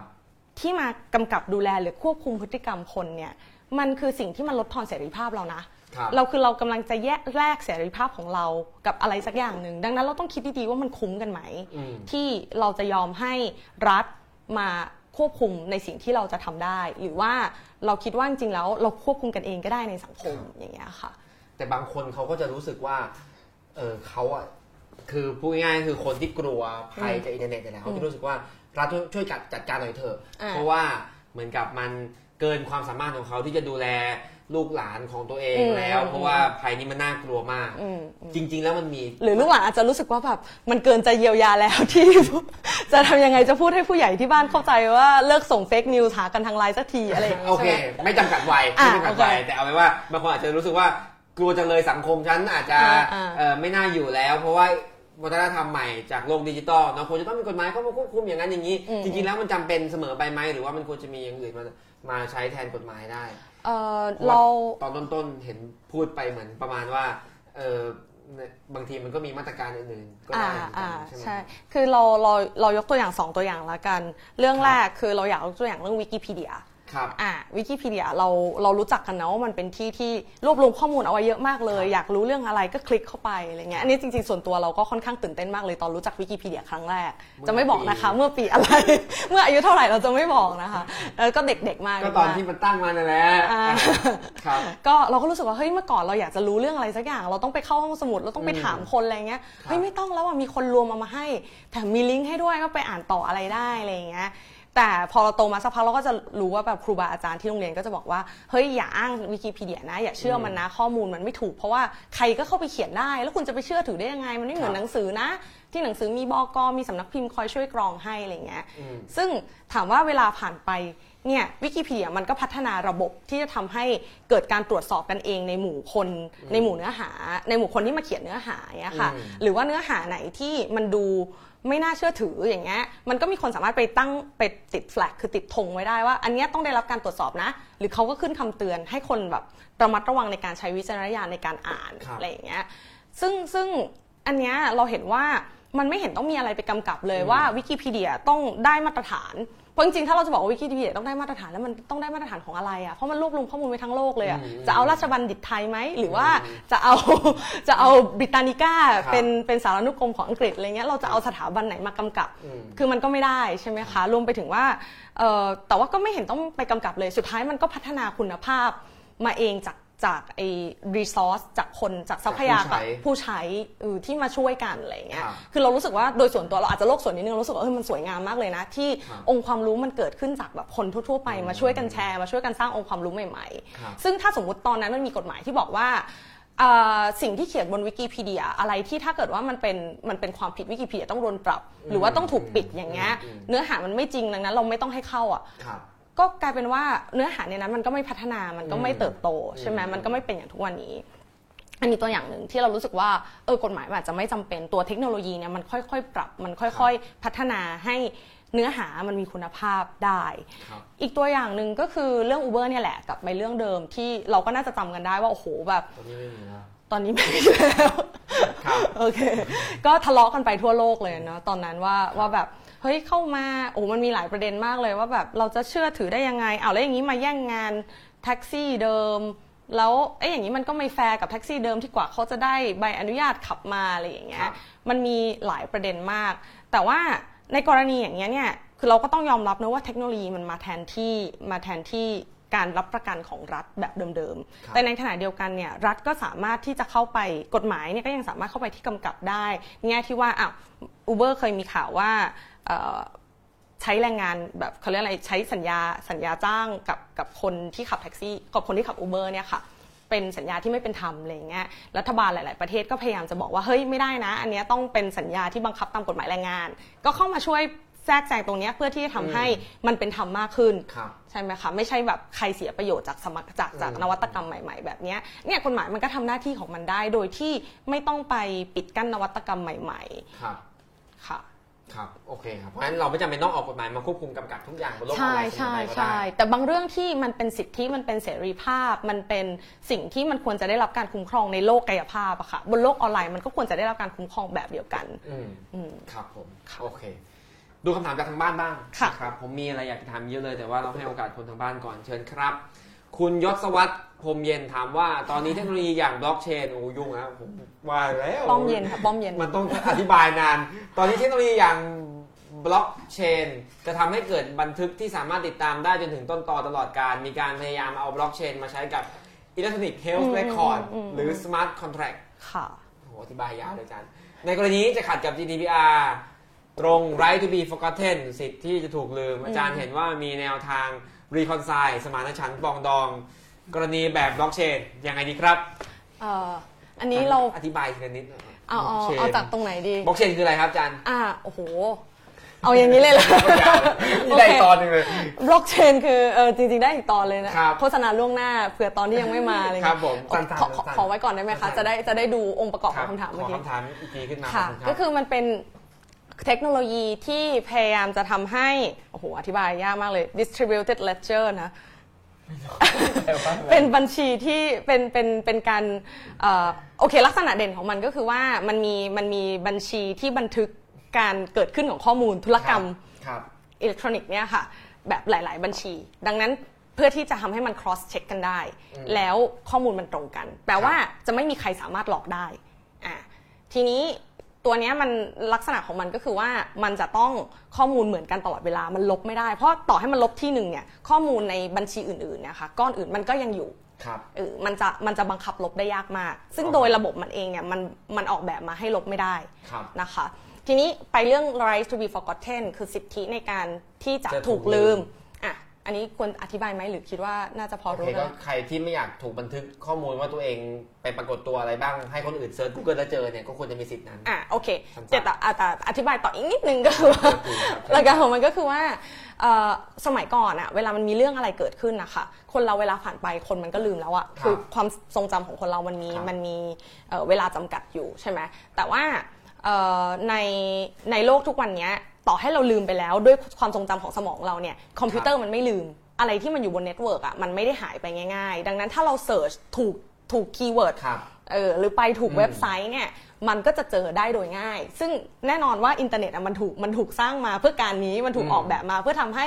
เราอะไม่ต้องจำด้วยสมองตัวเอง ทุกวันเนี้ยเราไม่ทั้งอินเทอร์เน็ตทั้งอิเล็กทรอนิกส์ทั้งหลายเนี่ยค่ะเราไม่ต้องจำมือถือของเบอร์มือถือของทุกคนแล้วอะครับมันอยู่ในมันอยู่ในเครื่องอะมันบันทึกให้เราอย่างเงี้ยครับ ทีนี้มันก็เลยกลายเป็นว่าบางเรื่องอะที่คนน่าจะลืมอืมกับไม่ลืมอ่าหรือบางเรื่องอย่างแบบพวกเอ่อความผิดทางอาญาที่คนเคยทำในอดีตอืมอย่างเงี้ย ก็ได้รับโทษไปแล้วครับ เวลาผ่านไปแล้วมันก็ควรจะถูกอืมกลับคืนมาสู่สังคมได้ครับใช่ไหมคะไม่ควรจะต้องแบบเป็นตราบาปอืมติดตัวทั้งทั้งๆที่ไอ้ความผิดนั้นมันไม่ได้ร้ายแรงอะไร หรือว่าก็ได้สัดส่วนไปแล้วกลายเป็นว่าพอคนยังจำอยู่แล้วเขาได้รับผลกระทบจากโทษจากความผิดนั้นๆน่ะมันก็ไม่ได้สัดส่วนอะไรเงี้ยอันนี้คือไอเดียเรื่องแบบเอ่อ right to be forgotten ครับแต่ทีนี้ทีบล็อกนี้เชนกับสิทธิ์ที่จะถูกลืมจะขัดกันหรือเปล่าอะอ่าแค่นี้ทีนี้อะทีนี้ต่ออีกนิดนึงว่าไอ้สิทธิที่จะถูกลืมเนี่ยมันมีมันมีไอเดียเรื่องสิทธิที่จะลบใน GDPR ครับคือข้อมูลอะไรที่มันไม่จำเป็นต้องใช้แล้วข้อมูลส่วนบุคคลที่ถูกเก็บไปอะแล้วมันไม่จำเป็นต้องใช้อะมันควรจะต้องลบ คือมันควรจะเก็บไว้เฉพาะเท่าที่จำเป็น ไม่จำเป็นเมื่อไหร่คุณลบอะทีนี้ ไอ้สิทธิเนี้ยพอมันเป็นบล็อกเชนปุ๊บเนี่ยค่ะ ข้อมูลที่เก็บไว้ในบล็อกเชนมันเป็นข้อมูลที่จำเป็นเสมอ เพราะถ้าไม่จำเป็นเนี่ยไอ้ตัวมัน cross ตัว check ไม่ได้ใช่มันจะเช็คไม่ได้ ซึ่งมันต้องมั่นใจว่าข้อมูลที่เก็บมาเนี่ยมันเป็นข้อมูลที่จำเป็นถึงจะเก็บได้คือถ้ามันเป็นครับข้อมูลที่จำเป็นตรงเนี้ยสิทธิ์ที่จะลบเนี่ยค่ะ มันก็จะไม่มีอืมเนกออกไหมคะเพราะมันครับยังจำเป็นอยู่ครับแต่ทีนี้ไอ้เรื่องสิทธิที่จะถูกลืมเนี่ยค่ะ ถ้าเรากลับไปเรื่องคือสิทธิที่จะลบกับสิทธิที่จะถูกลืมเนี่ยต้องแยกออกจากกันนะว่ามันต่างกันนิดนึงอืมอะแต่ทีนี้พอมันเป็นเรื่องสิทธิที่ถูกลืมเนี่ย มันไม่ได้หมายความว่าทุกเรื่องต้องถูกลืมพอเราบอกว่าเฮ้ยเราเราแบบรูปเราตอนอายุ 15 มันน่าเกลียดจังเลย ตัดผมติงหูอะไรอย่างเงี้ยครับ Facebook ลืมให้เราหน่อยได้ไหมลบหน่อยอะไรเงี้ยคือมันไม่ใช่แบบทุกกรณี สิทธิที่จะถูกลืมอะมันต้องถูก balance สร้างสมดุลกับสิทธิเสรีภาพในการแสดงออก แล้วก็สิทธิที่จะเข้าถึงข้อมูลครับเออคือในในคำพิพากษาของ EU ก่อนที่จะมี GDPR เนี่ยค่ะครับเขาพูดถึงว่า ไอ้สองสิทธิเนี้ยมันต้อง balance กัน มันเป็นเรื่องที่แบบรู้ไปสาธารณะก็ไม่ได้ประโยชน์ สาธารณะไม่ได้ไม่จำเป็นต้องมีสิ่งนี้อยู่เนี่ยก็ควรจะลบอืมแต่ทีนี้ในครับคำตัดสินคดีนั้นเขาไม่ได้บอกว่าต้องลบทุกอย่างนะ คือเขาเขาให้ลบแค่ลิงก์ด้วยซ้ำอืมลิงก์ที่จะไปถึงครับแต่ไม่ได้บอกว่าการมีอยู่ของข้อมูลเนี่ย มันควรจะหายไปเลยจากโลกอินเทอร์เน็ต มันทำไม่ได้หนึ่งมันทำไม่ได้โดยกายภาพสองทำไปแล้วมันไม่ได้เกิดประโยชน์อะไร เพราะว่าครับต่อให้มันหายไปจากอินเทอร์เน็ต มันก็อาจจะไปอยู่ที่อื่นอยู่ดี คือมันเป็นสิ่งที่ที่ที่ไม่ได้บังคับได้ รวมไปถึงว่าไอ้สองสิทธิเนี้ยพอมา balance กันเนี่ยค่ะ สิทธิเสรีภาพในการแสดงออกและสิทธิในการเข้าถึงข้อมูล ตัวเนี้ยมันก็ยังเป็นสิทธิ์ใหญ่ที่ที่พอเมื่อเอามาชั่งน้ำหนักกันแล้วตัวเนี้ยมันยังชนะอยู่ครับค่ะ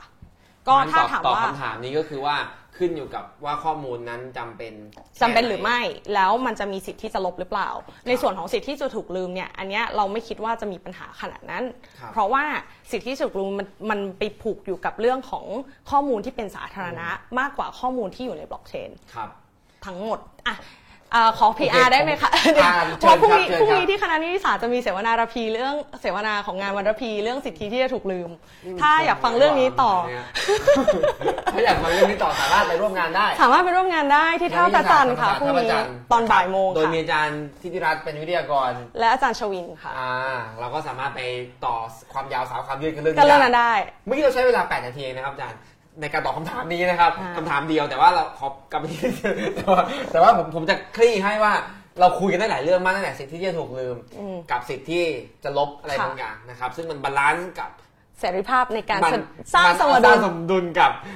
เสเสรีภาพในการแสดงความคิดเห็นและสิทสิธิทธิในการเข้าถึงข้อมูลข้อมูล ข่าวสารอย่างไรโดยเฉพาะเมื่อมีบล็อกเชนที่มันจะทำหน้าที่ cross check แทนเราด้วยดีเป็นใหญ่มากเลยอะพูดได้อีกตอนหนึ่งครับผม คำถามต่อไปการกำกับดูแล พื้นที่อย่าง Facebook ที่มีความเสี่ยงที่จะผูกขาด มีทางเลือกในการกำกับดูแลอย่างไรบ้างโอ้โหกำกับดูแลพื้นที่เลยนะครับ ก็คือโอเคคำถามนี้อาจจะมีที่มาจากว่าทุกคนจะเล่น Facebook มากเกินไป Facebook มันกระทำทุกอย่างอืมจะรวมมาที่ตัวที่ตัวเองคนเดียว เราควรจะต้องกำกับดูแลมันไหมครับ ไม่ให้มันค่ะ กินชีวิตเรามากจนเกินไป อ่าคือคือเราว่าความอันนี้มันเป็นเรื่องที่คนกังวลกัน แล้วมันครับก็เถียงกันเยอะมาก คือเราเองเราก็ไม่ได้มีคำตอบสำหรับเรื่องนี้ชัดเจน ครับแต่ว่าเราจะเล่า เอ่อเคสหนึ่งเป็นตัวอย่างที่เกี่ยวกับการกำกับดูแล Facebook Facebook อะนะคะ คือถ้ามาเสื้อสักสี่ห้าปีก่อนอาจจะจำได้ว่ามี Facebook ออก policy ตัวใหม่ชื่อ real name policy ก็คือว่าทุกคนต้องใช้ชื่อจริงอ่าไม่รู้ว่าโดนโดนไปเยอะแค่ไหนบังคับให้เปลี่ยนชื่อ หรือบางคนใช้ชื่อจริงอยู่แล้ว แต่โดน Facebook บอกว่าคุณส่งบัตรประชาชนมา คุณส่งหน้าพาสปอร์ตมาให้เราดูหน่อยว่าคุณใช้ชื่อนี้จริง ๆ หรือเปล่า อย่างเงี้ยค่ะ อันนี้ก็ค่อนข้างค่อนข้างมีปัญหา เพราะว่าเฮ้ย Facebook เป็นใครอะขนาดขนาดแบบ รัฐบาลประเทศเราหลาย ๆ ประเทศเนี่ยเขาก็ยังไม่มาขอดูแบบ ID บัตรประชาชนเราขนาดนั้น แล้วเราให้ไปแล้วจะเชื่อถือได้ไหมอะไรอย่างเงี้ยครับเอ่อก็มีประเด็นนี้ไปจนถึงว่าการใช้ชื่อจริงบน Facebook อะค่ะ มันปลอดมันทำให้ความสัมพันธ์บน Facebook มันปลอดภัย ในบริบทสังคมแบบหนึ่งแต่มันอาจจะไม่ปลอดภัยในบริบทสังคมอื่น ๆ เช่นอย่างในอเมริกา หรือในประเทศตะวันตกบางประเทศเนี่ยเขามองว่า Facebook เนี่ยมันเป็นที่ที่ใช้กลั่นแกล้งกันออนไลน์ โดยเฉพาะแบบเด็กๆอะไรอย่างเงี้ยมันทำให้เกิดการเกิดการปลอมเป็นคนนั้นคนนี้แล้วมันส่งผลกระทบต่อชีวิตจริง ๆ ถ้าเราใช้ชื่อจริงเนี่ยมันก็อาจจะทำให้เอ่อความเสี่ยงตรงเนี้ยมันลดลงครับแต่ว่าการบังคับให้ใช้ชื่อจริงอะมันกลายเป็นว่าทำให้นักเคลื่อนไหว หรือนักกิจกรรมในประเทศอื่นๆเนี่ยต้องเดือดร้อน กลายเป็นว่า จะใช้ Facebook ในการเคลื่อนไหวกิจกรรมอะไรสักอย่างก็ถูกรัฐบาลหรือถูกเอ่อบริษัทเอกชนที่ตัวเองกำลังต่อต้านอยู่อะไรอย่างเงี้ยมามาติดตามได้ง่ายขึ้นอะไรเงี้ยกลายเป็นว่าไอ้ความปลอดภัยในสังคมหนึ่งอะมันไม่ใช่ความปลอดภัยในอีกสังคมหนึ่งครับกลายเป็นว่าแทนที่จะส่งเสริมสิทธิ์มันกลายเป็นริดรอนสิทธิ์ในที่อื่นอะไรเงี้ยมันก็เลยมีดีเบตกันว่าแต่ Facebook ใช้ policy แบบเนี้ยทั่วโลกเลยนะอะแล้วมันก็มันขึ้นไปถึงว่าอย่างที่เยอรมันเนี่ยเคยมีเคสหนึ่งที่ไปถึงศาลแล้วศาลก็บอกว่า การที่ Facebook ออก policy แบบเนี้ยมันละเมิดความเป็นส่วนตัวของคน คนมีสิทธิ์ที่จะใช้ชื่อนิรนามในการใช้อินเทอร์เน็ต แล้วครับอินเทอร์เน็ตเองเนี่ยก็ถูกสร้างขึ้นมาบนพื้นฐานของความเป็นนิรนามตั้งแต่ต้น อันนี้มันขัดกับวิธีคิดประเทศนั้นของอินเทอร์เน็ต ประเทศนั้นคือประเทศเยอรมันค่ะอ่าครับอยากย้ายไปอยู่เหรอ ไม่แน่ใจไม่แน่ใจพูดไม่ได้พูดโอเคไม่ได้ครับนั่นแหละค่ะ ก็ก็เลยดังนั้นคำตอบต่อคำถามเมื่อกี้ก็คือว่าเอ่อมันมีทางเลือกในการกำกับดูแลหลายอย่างค่ะ ขึ้นอยู่กับสังคมตอบมันไม่ได้ตอบเป็นตอบแบบนี้อ่าโอเคโอเค ไม่เป็นไรแต่ว่าคือไม่จำเป็นต้องมีกฎหมายมากำกับดูแล อาจก็ด้จะไม่จำเป็นว่าต้องมีกฎหมายก็ได้ หรือถ้าจะมีมันก็ขึ้นอยู่กับบริบทของสังคมนั้นๆอะไรอย่างเงี้ยคือในอย่างในอเมริกาเนี่ยเขาอาจจะ กังวลเรื่องความปลอดภัยของเด็ก หรือเยาวชนที่ใช้ Facebook มากกว่าครับเรื่องของความเป็นส่วนตัวในในขณะที่เยอรมันเนี่ยเขาอาจจะสนใจเรื่องความเป็นส่วนตัว ซึ่งในเยอรมันอะความเป็นส่วนตัวมันเชื่อมโยงกับเรื่องศักดิ์ศรีความเป็นมนุษย์อะไรเงี้คยรับซึ่งเป็นเรื่องใหญ่ในรัฐธรรมนูญเขาอืมก็เป็นไปได้ค่ะแต่อาจารย์ว่าคำถามเยอะไหมครับ ผมคิดอะไรได้เยอะแยะเลยค่ะอ่าตอบคำถามทั้งบ้านต่อเลยกันเดี๋ยวผมถามเยอะแล้วเดี๋ยวโอเคครับอ่าธุรกิจอย่าง Facebook Line Google ที่ทำงานข้ามพรมแดนควรถูกเก็บภาษีอย่างไรอืมแต่ละคำถามยากมาก ข้อถกเถียงทางวิชาการในเรื่องนี้คืออะไรเอาเฉพาะดีเบตที่มันมีอยู่อ่าข้อถกเถียงอากูเมนที่มันมีอยู่ก็ได้อันนี้ครับตอบ ไม่ต้องฟันธงก็ได้ อันนี้ตอบตอบยากเหมือนกันนะ เพราะครับว่าการข้อเขาเรียกอะไรคะเอ่อ justification ภาษาอังกฤษภาษาไทยเรียกข้อว่าอ้างข้ออ้างเหตุผลสนับสนุนเหตุผลเหตุผลสนับสนุนหรือเหตุผลผลความชอบธรรมในการเก็ครับบภาษีอะอืมของแต่ละที่อะมันไม่เหมือนกัน แล้วในครับ แต่ละสังคมมันก็ไม่เท่ากันด้วย ทีนี้มันมันยากเพราะว่า เพราะว่าเอ่อธุรกิจพวกเนี้ยมันทำงานหลายที่แล้วรายได้มันมาจากหลายทางครับ ใช่ไหมคะเอ่อ การเก็บภาษีเนี่ยมันน่ามันน่าจะยากมันก็มีมันมีดีเบตหลายแบบกฎหมายภาษีใช่ อันนี้เราก็ไม่อยากฟันธงเท่าไหร่เพราะเราก็ไม่ใช่ครับนักผู้เชี่ยวชาญแต่แต่แต่เอ่อดีเบตที่มีดีเบตดีเบตที่มีก็คือว่าหนึ่งรายได้มันไม่ใช่ดีเบตเป็นปัญหาดีกว่ารายได้พวกเนี้ยมันมันมันบอกยากว่ามาจากไหนบ้าง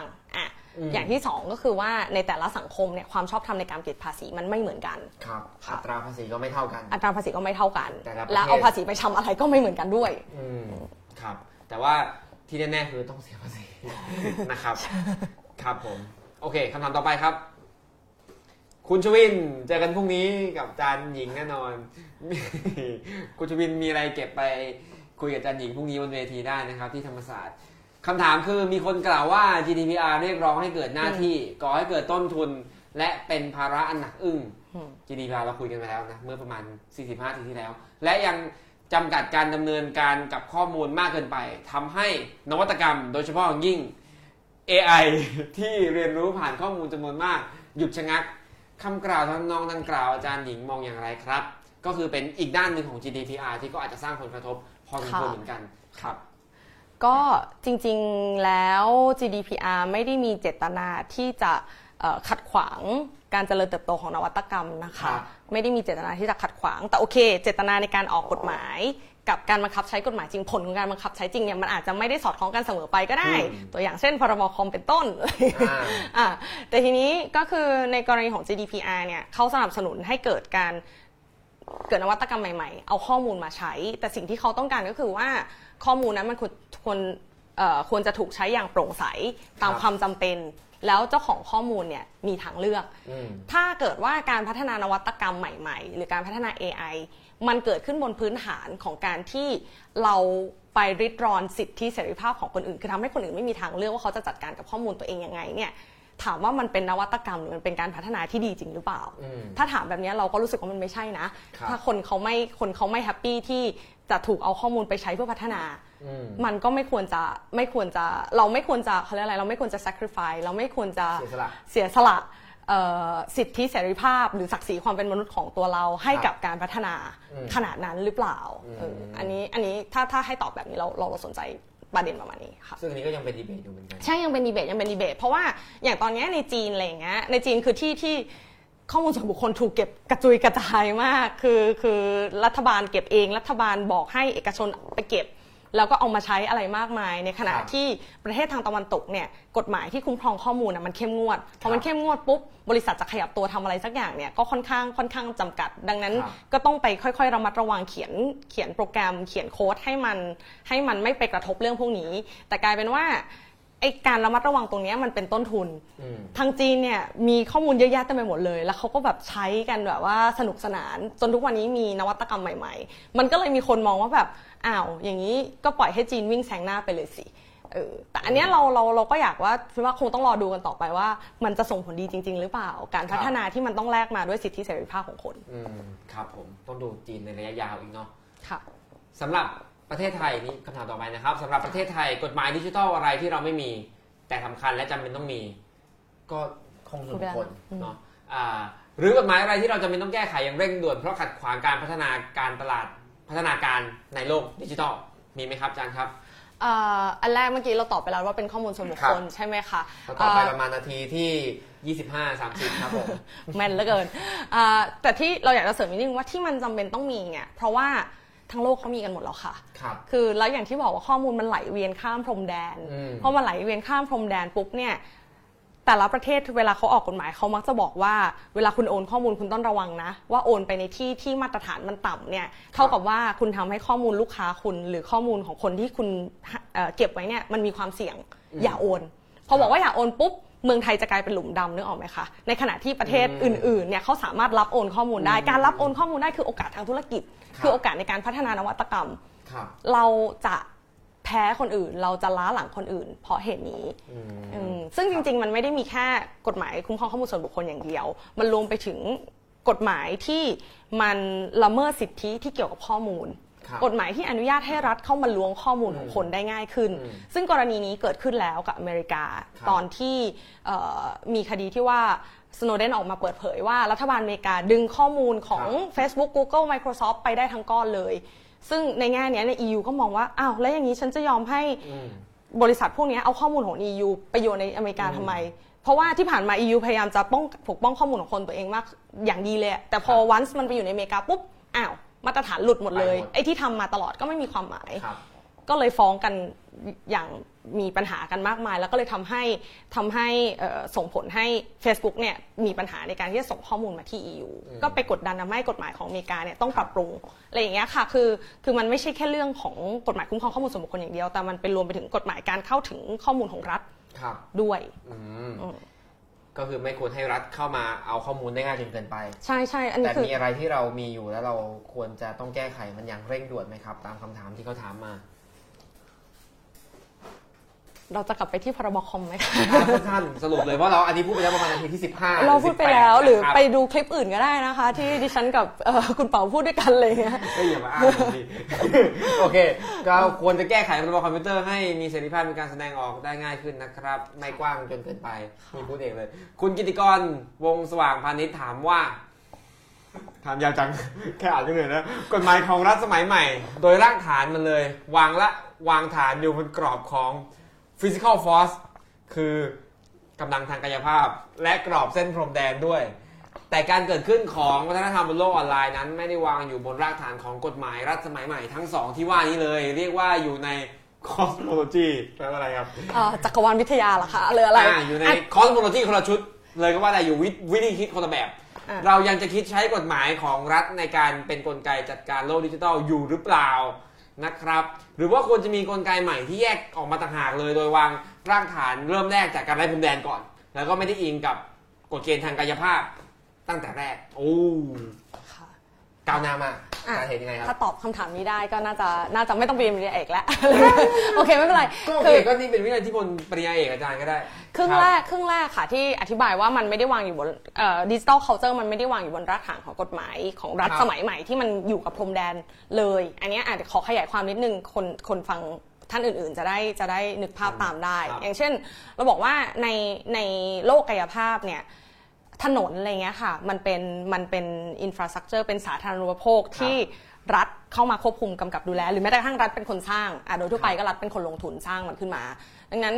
เวลาพูดถึงกฎเกณฑ์ในการใช้ถนนอะไรเงี้ยรัฐก็เป็นคนกำหนดอืมอะแล้วถ้าเกิดตำรวจอยากจะเข้ามาแทรกแซง ปิดถนน ตรวจสอบ ตรวจคนเมาตรวจอะไรพวกเนี้ยครับก็คือทำได้หมดเข้ามาได้เลย แต่ในขณะที่อินเทอร์เน็ตเนี่ยมันเป็น infrastructure เป็นสาธารณูปโภคแบบหนึ่งใช่ไหมคะที่ทุกคนเข้าไปใช้ทำนู่นทำนี่แต่ว่า มันเอ่อไม่ได้ถูกสร้างโดยรัฐครับแล้วมันก็ถูกสร้างมาในแบบที่รัฐเข้ามาไม่ได้ หรือเราพูดอีกแบบหนึ่งก็คือว่าพรมแดนของอินเทอร์เน็ตเนี่ยมันเป็น password อืมมันคือว่าคุณจะเข้าไปในระบบนั้นได้หรือเปล่าครับเออข้อมูลอะไรเงี้ยถ้าเกิดว่าคุณไม่มีไม่มี password คุณไม่มี access ไม่มี authorization เนี่ยมันเข้าไปดูไม่ได้นะอะไรเงี้ยมันก็เลยทำให้การเข้ามากำกับของอำนาจรัฐเนี่ยมันเข้ามาไม่ได้ตรงๆครับ นะคะยกยกเว้นว่าจะไปบีบบังคับด้วยด้วยกลไกของกฎหมายอย่างอื่น เช่น พวกการกำกับดูแลบริษัทอะไรเงี้ยหรือเป็นกลไกที่มันนอกกฎหมายไปเลยคือเช่นการแฮ็กหรือครับการแบบวางโปรแกรมดักข้อมูลอะไรเงี้ย เออ มันเป็นแบบนั้น โอเค เพราะฉะนั้น ทีนี้เราไอ้ดีเบตว่าเราจะใช้กฎหมายของรัฐในการเอ่อเป็นกลไกจัดการโลกดิจิทัลได้อยู่หรือเปล่าเนี่ย อันนี้เป็นดีเบตที่แบบเถียงกันใหญ่โตมากในโลกนะคะ หลายคนก็เสนอว่า แยกเลย มันทำไม่ได้หรอกครับแต่เอ่อหลาย ๆ คนก็ยังบอกว่ามันยังต้องใช้รัฐอยู่นั่นแหละ เพราะสุดท้ายถ้าแยกออกมาแล้ว แล้วใครล่ะคะ เพราะว่าหรือกฎต้องไปตั้งใหม่ เป็นสถาบันใหม่ที่กำกับอินเทอร์เน็ตโลกอะไรอย่างนี้ ซึ่งเรื่องแบบนี้อะไรอะโอเค ที่ผ่านมาดีเบตในโลกเนี้ยมันมีหลายเรื่องเนาะที่มันข้ามพรมแดนครับสิ่งแวดล้อมก็ข้ามพรมแดนครับเอ่อทะเลอะไรเงี้ยการใช้ทะเลการใช้ทรัพยากรธรรมชาติก็ข้ามพรมแดน มันไม่ได้มันไม่ได้อยู่ที่รัฐใดรัฐหนึ่งเออ แต่ว่ามันไม่เคยโลกของเราไม่เคยประสบความสำเร็จในการสร้างอะไรตรงกลางที่มันมา enforce มากำกับแบบเรื่องที่มันข้ามพรมแดนโอเค ได้ได้แบบได้แบบร้อยเปอร์เซ็นต์ได้แบบบนลงล่าง เพราะว่าความสัมพันธ์ในโลกเนี้ย ระหว่างรัฐอะค่ะมันเป็นความสัมพันธ์แบบเท่ากันอะอืมมันไม่เหมือนกันคือในในในในถ้าอยู่ในประเทศอยู่ในรัฐรัฐหนึ่งเนี่ย ครับ มันมีความสัมพันธ์แบบบนลงล่างอะค่ะ รัฐสามารถบังคับได้อืม เออแต่ว่าความสัมพันธ์ ในโลกอันนั้นมันไม่เคยการเกิดจะขึ้นสร้างจริงองค์กรที่มีความชอบธรรมนั้นมันไม่เคยเกิดขึ้นใช่ มันไม่เคยเกิดขึ้นและรัฐเองก็ไม่ยอมกฎหมายระหว่างประเทศแล้วใช่ไม่ใช่ใช่พื้นฐานแล้วโอเคโอเคเพราะฉะนั้นอาจารย์หญิงก็เลยเห็นว่ามันน่าจะยากอยู่มันน่าจะยากแต่ทีนี้มันมีอีกอย่างหนึงที่มันกำลังมาสู้กับรัฐก็คือครับเทคโนโลยีค่ะอืมเทคโนโลยี แต่ว่าก็อย่าลืมเทคโนโลยีอย่างบล็อกเชนอย่างเงี้ยเมื่อกี้ถ้าโยงกลับไปเรื่องเมื่อกี้ก็คือว่าบล็อกเชนกำลังจะบอกว่า ตอนเนี้ยต่อไปนี้เงินเนี่ยไม่ต้องให้ธนาคารกลางรับรองแล้วนะครับเราให้ระบบคอมพิวเตอร์อืมหรือกลไกของบล็อกเชนที่มันเชื่อถือได้ทุกคนตรวจสอบได้เนี่ยมาประกันแทนก็ไม่ต้องไปใช้ธนาคารธนาคารกลางแล้วครับก็อย่างเงี้ยมันก็คือขึ้นมาเป็นคู่แข่งกับรัฐอืมก็อาจจะมีเทคโนโลยีบางอย่าง ที่มาเป็นคู่แข่งกันได้ แต่อย่าลืมว่ารัฐเองก็ใช้เทคโนโลยีได้ด้วยเหมือนกันครับค่ะ โอเคขอบคุณครับ เราค่ะใช้เทคโนโลยีในการกำกับดูแลกันเองได้นะครับนี่เป็นความฝันอีกแบบหนึ่งด้วยเนาะค่ะ อีกสักอีกคำถามหนึ่งมีอีกกี่คำถามครับ ยากยากคำถามสุดท้ายครับ จากทางบ้านนะครับ พี่เป๋าดูโล่งใจ รู้สึกว่าประเด็นยากยากแต่สนุกดี เราจะสร้างวัฒนธรรมใหม่ในแวดวงนักกฎหมายอย่างไร ให้กฎหมายและนักกฎหมายปรับตัวได้สอดคล้องกับการเปลี่ยนแปลงของโลกดิจิตอลโอ้ยขโมยคำถามผม นี่คำถามสุดท้ายที่ผมเตรียมไว้อ๋อโอเคครับค่ะ โอเค อธิบายผมอธิบายเองอะโอเคภาษาไทยมันช้าเนาะเออแล้วส่วนใหญ่พูดตรงๆก็คือกฎหมายก็ออกโดยผู้มีอำนาจนะครับเป็นความคิดแบบ top-down แม้ว่าจะเป็นกฎหมายที่ออกในสภาที่มาจากการเลือกตั้งก็ตามใช่ไหมก็เป็นความคิดแบบรัฐจะกำกับคนอืมอันนี้ทำไม่ได้ อันนี้ห้ามถ้าทำแล้วจะมีโทษอะไรค่ะให้อำนาจเจ้าหน้าที่รัฐเพิ่มเจ้าหน้าที่รัฐมีอำนาจทำอย่างงู้นอย่างนี้อืมประชาชนถูกจำกัดอะไรอย่างนี้นี่เป็นเป็นวัฒนธรรม ปกติในในกฎหมายบ้านเรา แต่ว่าโลกดิจิทัลเปลี่ยนแปลงไปเนาะกำลังจะเปลี่ยนวัฒนธรรมเรา ให้เรามีข้อมูลเร็วขึ้น ตัดสินใจอะไรได้ด้วยตัวด้วยได้ด้วยตัวเอง ให้เทคโนโลยีเข้ามากำกับอะไรมากกว่าให้รัฐมากำกับ แล้วนักกฎหมายปรับตัวยังไงดีครับอาจารย์ครับค่ะแต่คำตอบผมไม่มีให้ผมอธิบายเรารู้สึกว่านักกฎหมายต้องต้องตระหนักถึงถึงบทบาทของตัวเองครับเนอะเราต้องต้องตระหนักถึงขีดจำกัดของกฎหมายอะค่ะ คือจริง ๆ กฎหมายมันปรับตัวตามอะไรไม่ค่อยทันอยู่แล้วนะไม่ใช่แค่โลกอืมดิจิตอลอืมที่ผ่านมา เพราะว่ากฎหมายอะมันมันมันเป็นสิ่งที่เกิดมาเพื่อแก้ปัญหาอะไรบางอย่าง คือมันมีปัญหา มันมีอินซิเดนต์ มันมีอุบัติเหตุ มันมีข้อขัดแย้งอะไรเกิดขึ้น กฎหมายถึงตามมา ที่จะแก้ไขอะไรอย่างเงี้ยเออคือคือออกมาตามบทเรียน ใช่ที่ออกมาตามบทเรียนกิดมันขึ้คือไปแล้วมันคือมันคือสิ่งที่พยายามที่จะไม่ให้ประวัติศาสตร์ซ้ำรอยอะไรอย่างเงี้ยซึ่งมันมันเป็นฟังก์ชันของกฎหมายแบบเสมอมาเลยอะอืมเออทีนี้แต่มันก็มีนักกฎหมายที่มาจะบอกว่าเฮ้ยถ้างั้นเราต้องป้องกันสิมันมีอะไรใหม่ ๆขึ้นมาอืมแต่พอเราพยายามจะป้องกัน เราก็พยากรณ์อะไรไม่ค่อยจะถูกเท่าไหร่บางทีเราก็กังวลไป คือซึ่งการพยากรณ์เทคโนโลยีเนี่ยมันทำได้ยากมากเลย เพราะว่าเราเติบโตมากับเทคโนโลยีอีกแบบหนึ่งครับเติบโตมากับชุดความคิดอีกแบบหนึ่งแล้วโลกมันก็เปลี่ยนไปอีกแบบหนึ่งสิ่งที่เรารู้สึกกับสิ่งที่ digital native รู้สึกเนี่ยก็ไม่เหมือนกันแล้วครับอย่างเงี้ยค่ะ ดังนั้นนักกฎหมายน่า digital nativeทีฟแบบว่าคนที่เกิดคนที่เกิดมาแล้วแบบอินเทอร์เน็ตแล้วอะ slide iPad มาตั้งแต่แบบครับอายุไม่กี่ขวบอะไรเงี้ยค่ะครับอะอย่างเงี้ยคือดังนั้นเราว่าอย่างแรกคือนักกฎหมายต้องตระหนักในขีดจำกัดของกฎหมาย ทีนี้ตระหนักแล้วยังไงต่อก็คือว่าแสดงว่านอกจากกฎหมายแล้วเนี่ยมันยังมีอย่างอื่นที่จะช่วยกำกับดูแลสังคมได้นะอืมเช่น เทคโนโลยี เช่นอืมตลาด เช่น กฎเกณฑ์ทางสังคมความเข้าใจร่วมกันของคนในสังคมครับนักกฎหมายก็ต้องไปไปประสานความเข้าใจหรือไปสร้างครับองค์ความรู้นอก บริบทของกฎหมายอะค่ะอืมเพื่อที่จะทำให้กฎหมายมันทำงานร่วมกับอย่างอื่นได้ อย่างที่บอกว่ากฎหมายไม่จำเป็นต้องไปกำกับ Uber โดยตรง แต่กฎหมายไปกำกับความสัมพันธ์ระหว่าง Uber กับคนขับ Uber ให้มันแฟร์อะไรอย่างเงี้ยผู้บริโภคจะได้ได้ประโยชน์ โดยที่ไม่มีใครเสียประโยชน์จากสมการนี้อะไรอย่างเงี้ยครับ ก็ทำได้เหมือนกัน รวมไปถึงว่าเอ่อเมื่อกี้ที่พี่เป๋าพูดว่าลักษณะของการออกกฎหมายมันมักจะเป็นแบบท็อปดาวเออซึ่งโอเค เรื่องนี้เป็นเป็นกันทั่วโลก ไม่ใช่เป็นเฉพาะบ้านเราอย่างเงี้ยใช่ไหมคะถ้าถามว่าทำยังไงมันถึงจะ มันถึงจะไม่เป็นแบบนี้เอ่อก็คือว่านักกฎหมายอาจจะต้องปรับตัวและรู้ว่ารู้เฮ้ยไม่ใช่นักกฎหมายสิ คนในสังคมต้องช่วยกันตรวจสอบ และช่วยกัน voice out อะค่ะ ช่วยกันบอกว่าเราคาดหวังอะไรจากกฎหมายที่ออกมา คือถ้ากฎหมายมันออกมาแล้วมันไม่ดีครับก็ต้องว่าก็ต้องวิจารณ์ ก็ต้องบอกว่าเฮ้ยนี่มันคือความรับผิดชอบของพวกคุณนักกฎหมายอืมที่ทำกฎหมายขึ้นมาอะไรเงี้ยค่ะ นักกฎหมายก็ต้องตระหนักว่ามันมีสายตาของคนในสังคมที่จับจ้องครับเราอยู่นะเออครับ ตอบแบบนี้แบบพโออเคพอจะเข้าใจใช่ก็เป็นใช่ไหมพื้นคืฐานอที่ประชาชนก็ต้องใช่คือมันไม่ใช่หน้าที่ของนักกฎหมายอย่างเดียว มันเป็นอืมหน้าที่ของคนที่ต้องเพราะว่าคนไม่สนใจด้วยหรือเปล่านักกฎหมายก็เลยคิดว่าตัวเองจะทำอะไรก็ได้ครับใช่แล้วนักกฎหมายโอเคประชาชนเองก็ต้องปรับตัวด้วยใช่ต้องเท่าทันต้องกล้าพูดกล้าส่งเสียง นักกฎหมายใช่เองก็ต้องปรับตัวด้วย ก็ต้องปล่อยใช่อำนาจบางอย่างที่ตัวเองเคยมีในมือใช่หรือในขณะเดียวกันข้อมูลบางอย่างของกฎหมายเนี่ยมันก็ควรจะทำให้ก็ประชาชนก็ควรจะเข้าถึงมันได้ง่ายขึ้น เพราะถ้าเข้าถึงได้ง่ายขึ้น มันก็ตรวจสอบได้ง่ายขึ้นครับค่ะครับก็เป็นงานหนักที่ต้องทำเนาะแล้วเป็นงานหนักสำหรับนักกฎหมายที่ต้องปรับตัวปรับวิธีการปรับวิธีคิดนะครับเราก็อ่า ยินดีที่อย่างน้อยเราก็เจอกับนักกฎหมายคนหนึ่งที่เท่าทันโลกดิจิตอลยุคใหม่ใช่ไหมถ้าทันถ้าทันเราก็ไม่กล้าเคลมเหมือนกันนะเออโอเคแล้วเอาเป็นว่าเป็นคนหนึ่งที่สนใจวัฒนธรรมในโลกดิจิทัลยุคใหม่ที่กำลังเปลี่ยนแปลงแล้วก็เติบโตอย่างรวดเร็วแล้วก็กำลังเข้ามากำกับมีผลต่อชีวิตเราค่อนข้างมาก ซึ่งในอนาคตอาจจะมากกว่ากฎหมายก็ได้เท่าที่เราคุยกันมาค่ะใช่ไหมครับ วันนี้เนาะเอ่อ จริงๆผมประทับใจช่วงท้ายๆนะคือจริงๆตอนแรกเราเตรียมมาที่ผมเตรียมมาผมอาจจะเป็นนักกฎหมายรุ่นเก่านิดนึงผมก็เตรียมมาค่อนข้างจะคร่ำครึนะครับผมก็ชวนคุยเรื่องพรบคอมพิวเตอร์ก่อนเสรีภาพการแสดงความคิดเห็น ซึ่งก็คุยกันมานานแล้วเนาะแล้วก็มาคุยต่อเรื่องข้อมูลส่วนบุคคล ซึ่งกฎหมายยังไม่ออกตอนแรกผมเข้าใจว่านี่นี่ใหม่แหละคำถามพวกนี้ใหม่แล้วเนาะแต่ปรากฏว่าเออพอคำถามจากทางบ้านมาเนี่ยมันมีหลายเรื่องที่เราไม่ได้คุยกัน ที่ผมไม่ตั้งคำถามได้ด้วยตัวเอง ทั้งเรื่องพรมแดน อ่าของประเทศพรมแดนของอินเทอร์เน็ตเนาะทั้งเรื่องสิทธิที่จะถูกลืมบล็อกเชนคือมันมีดีเบตอีกหลายอย่างมากเลยที่เกี่ยวกับการกำกับดูแลโลกออนไลน์ Facebook ต้องถูกกำกับไหมแพลตฟอร์มต้องถูกกำกับไหมเป็น เหมือนกับว่าโลกออนไลน์ก็กำลังพัฒนาตัวเอง และค่ะระบบกำกับดูแลก็ยังต้องพัฒนาตัวเองอีกมาก ต้องการดีเบตอีกมาก ต้องการการถกเถียงอีกมาก แต่ละคำถามสามารถเปิดเป็นรายการตอนต่อไปได้เลยนะครับ ซึ่งก็นอกจากตั้งคำถามแล้วสามารถเสนอวิทยากรที่อยากมาชวนกันคุยได้ด้วยนะครับอ่าก็ขอบคุณทุกท่านมากที่อยู่ร่วมรายการมาชั่วโมงกว่าๆนะครับแล้วก็ช่วยกันเสนอความคิดเห็นแล้วก็คำถามที่เป็นประโยชน์ต่อการเปิดบทสนทนาใหม่ๆ เกี่ยวกับวัฒนธรรมในโลกออนไลน์ แล้วก็กฎหมายที่ควรจะเป็น วันนี้ลาไปก่อนครับผมพบกันใหม่สัปดาห์หน้านะครับ สวัสดีครับ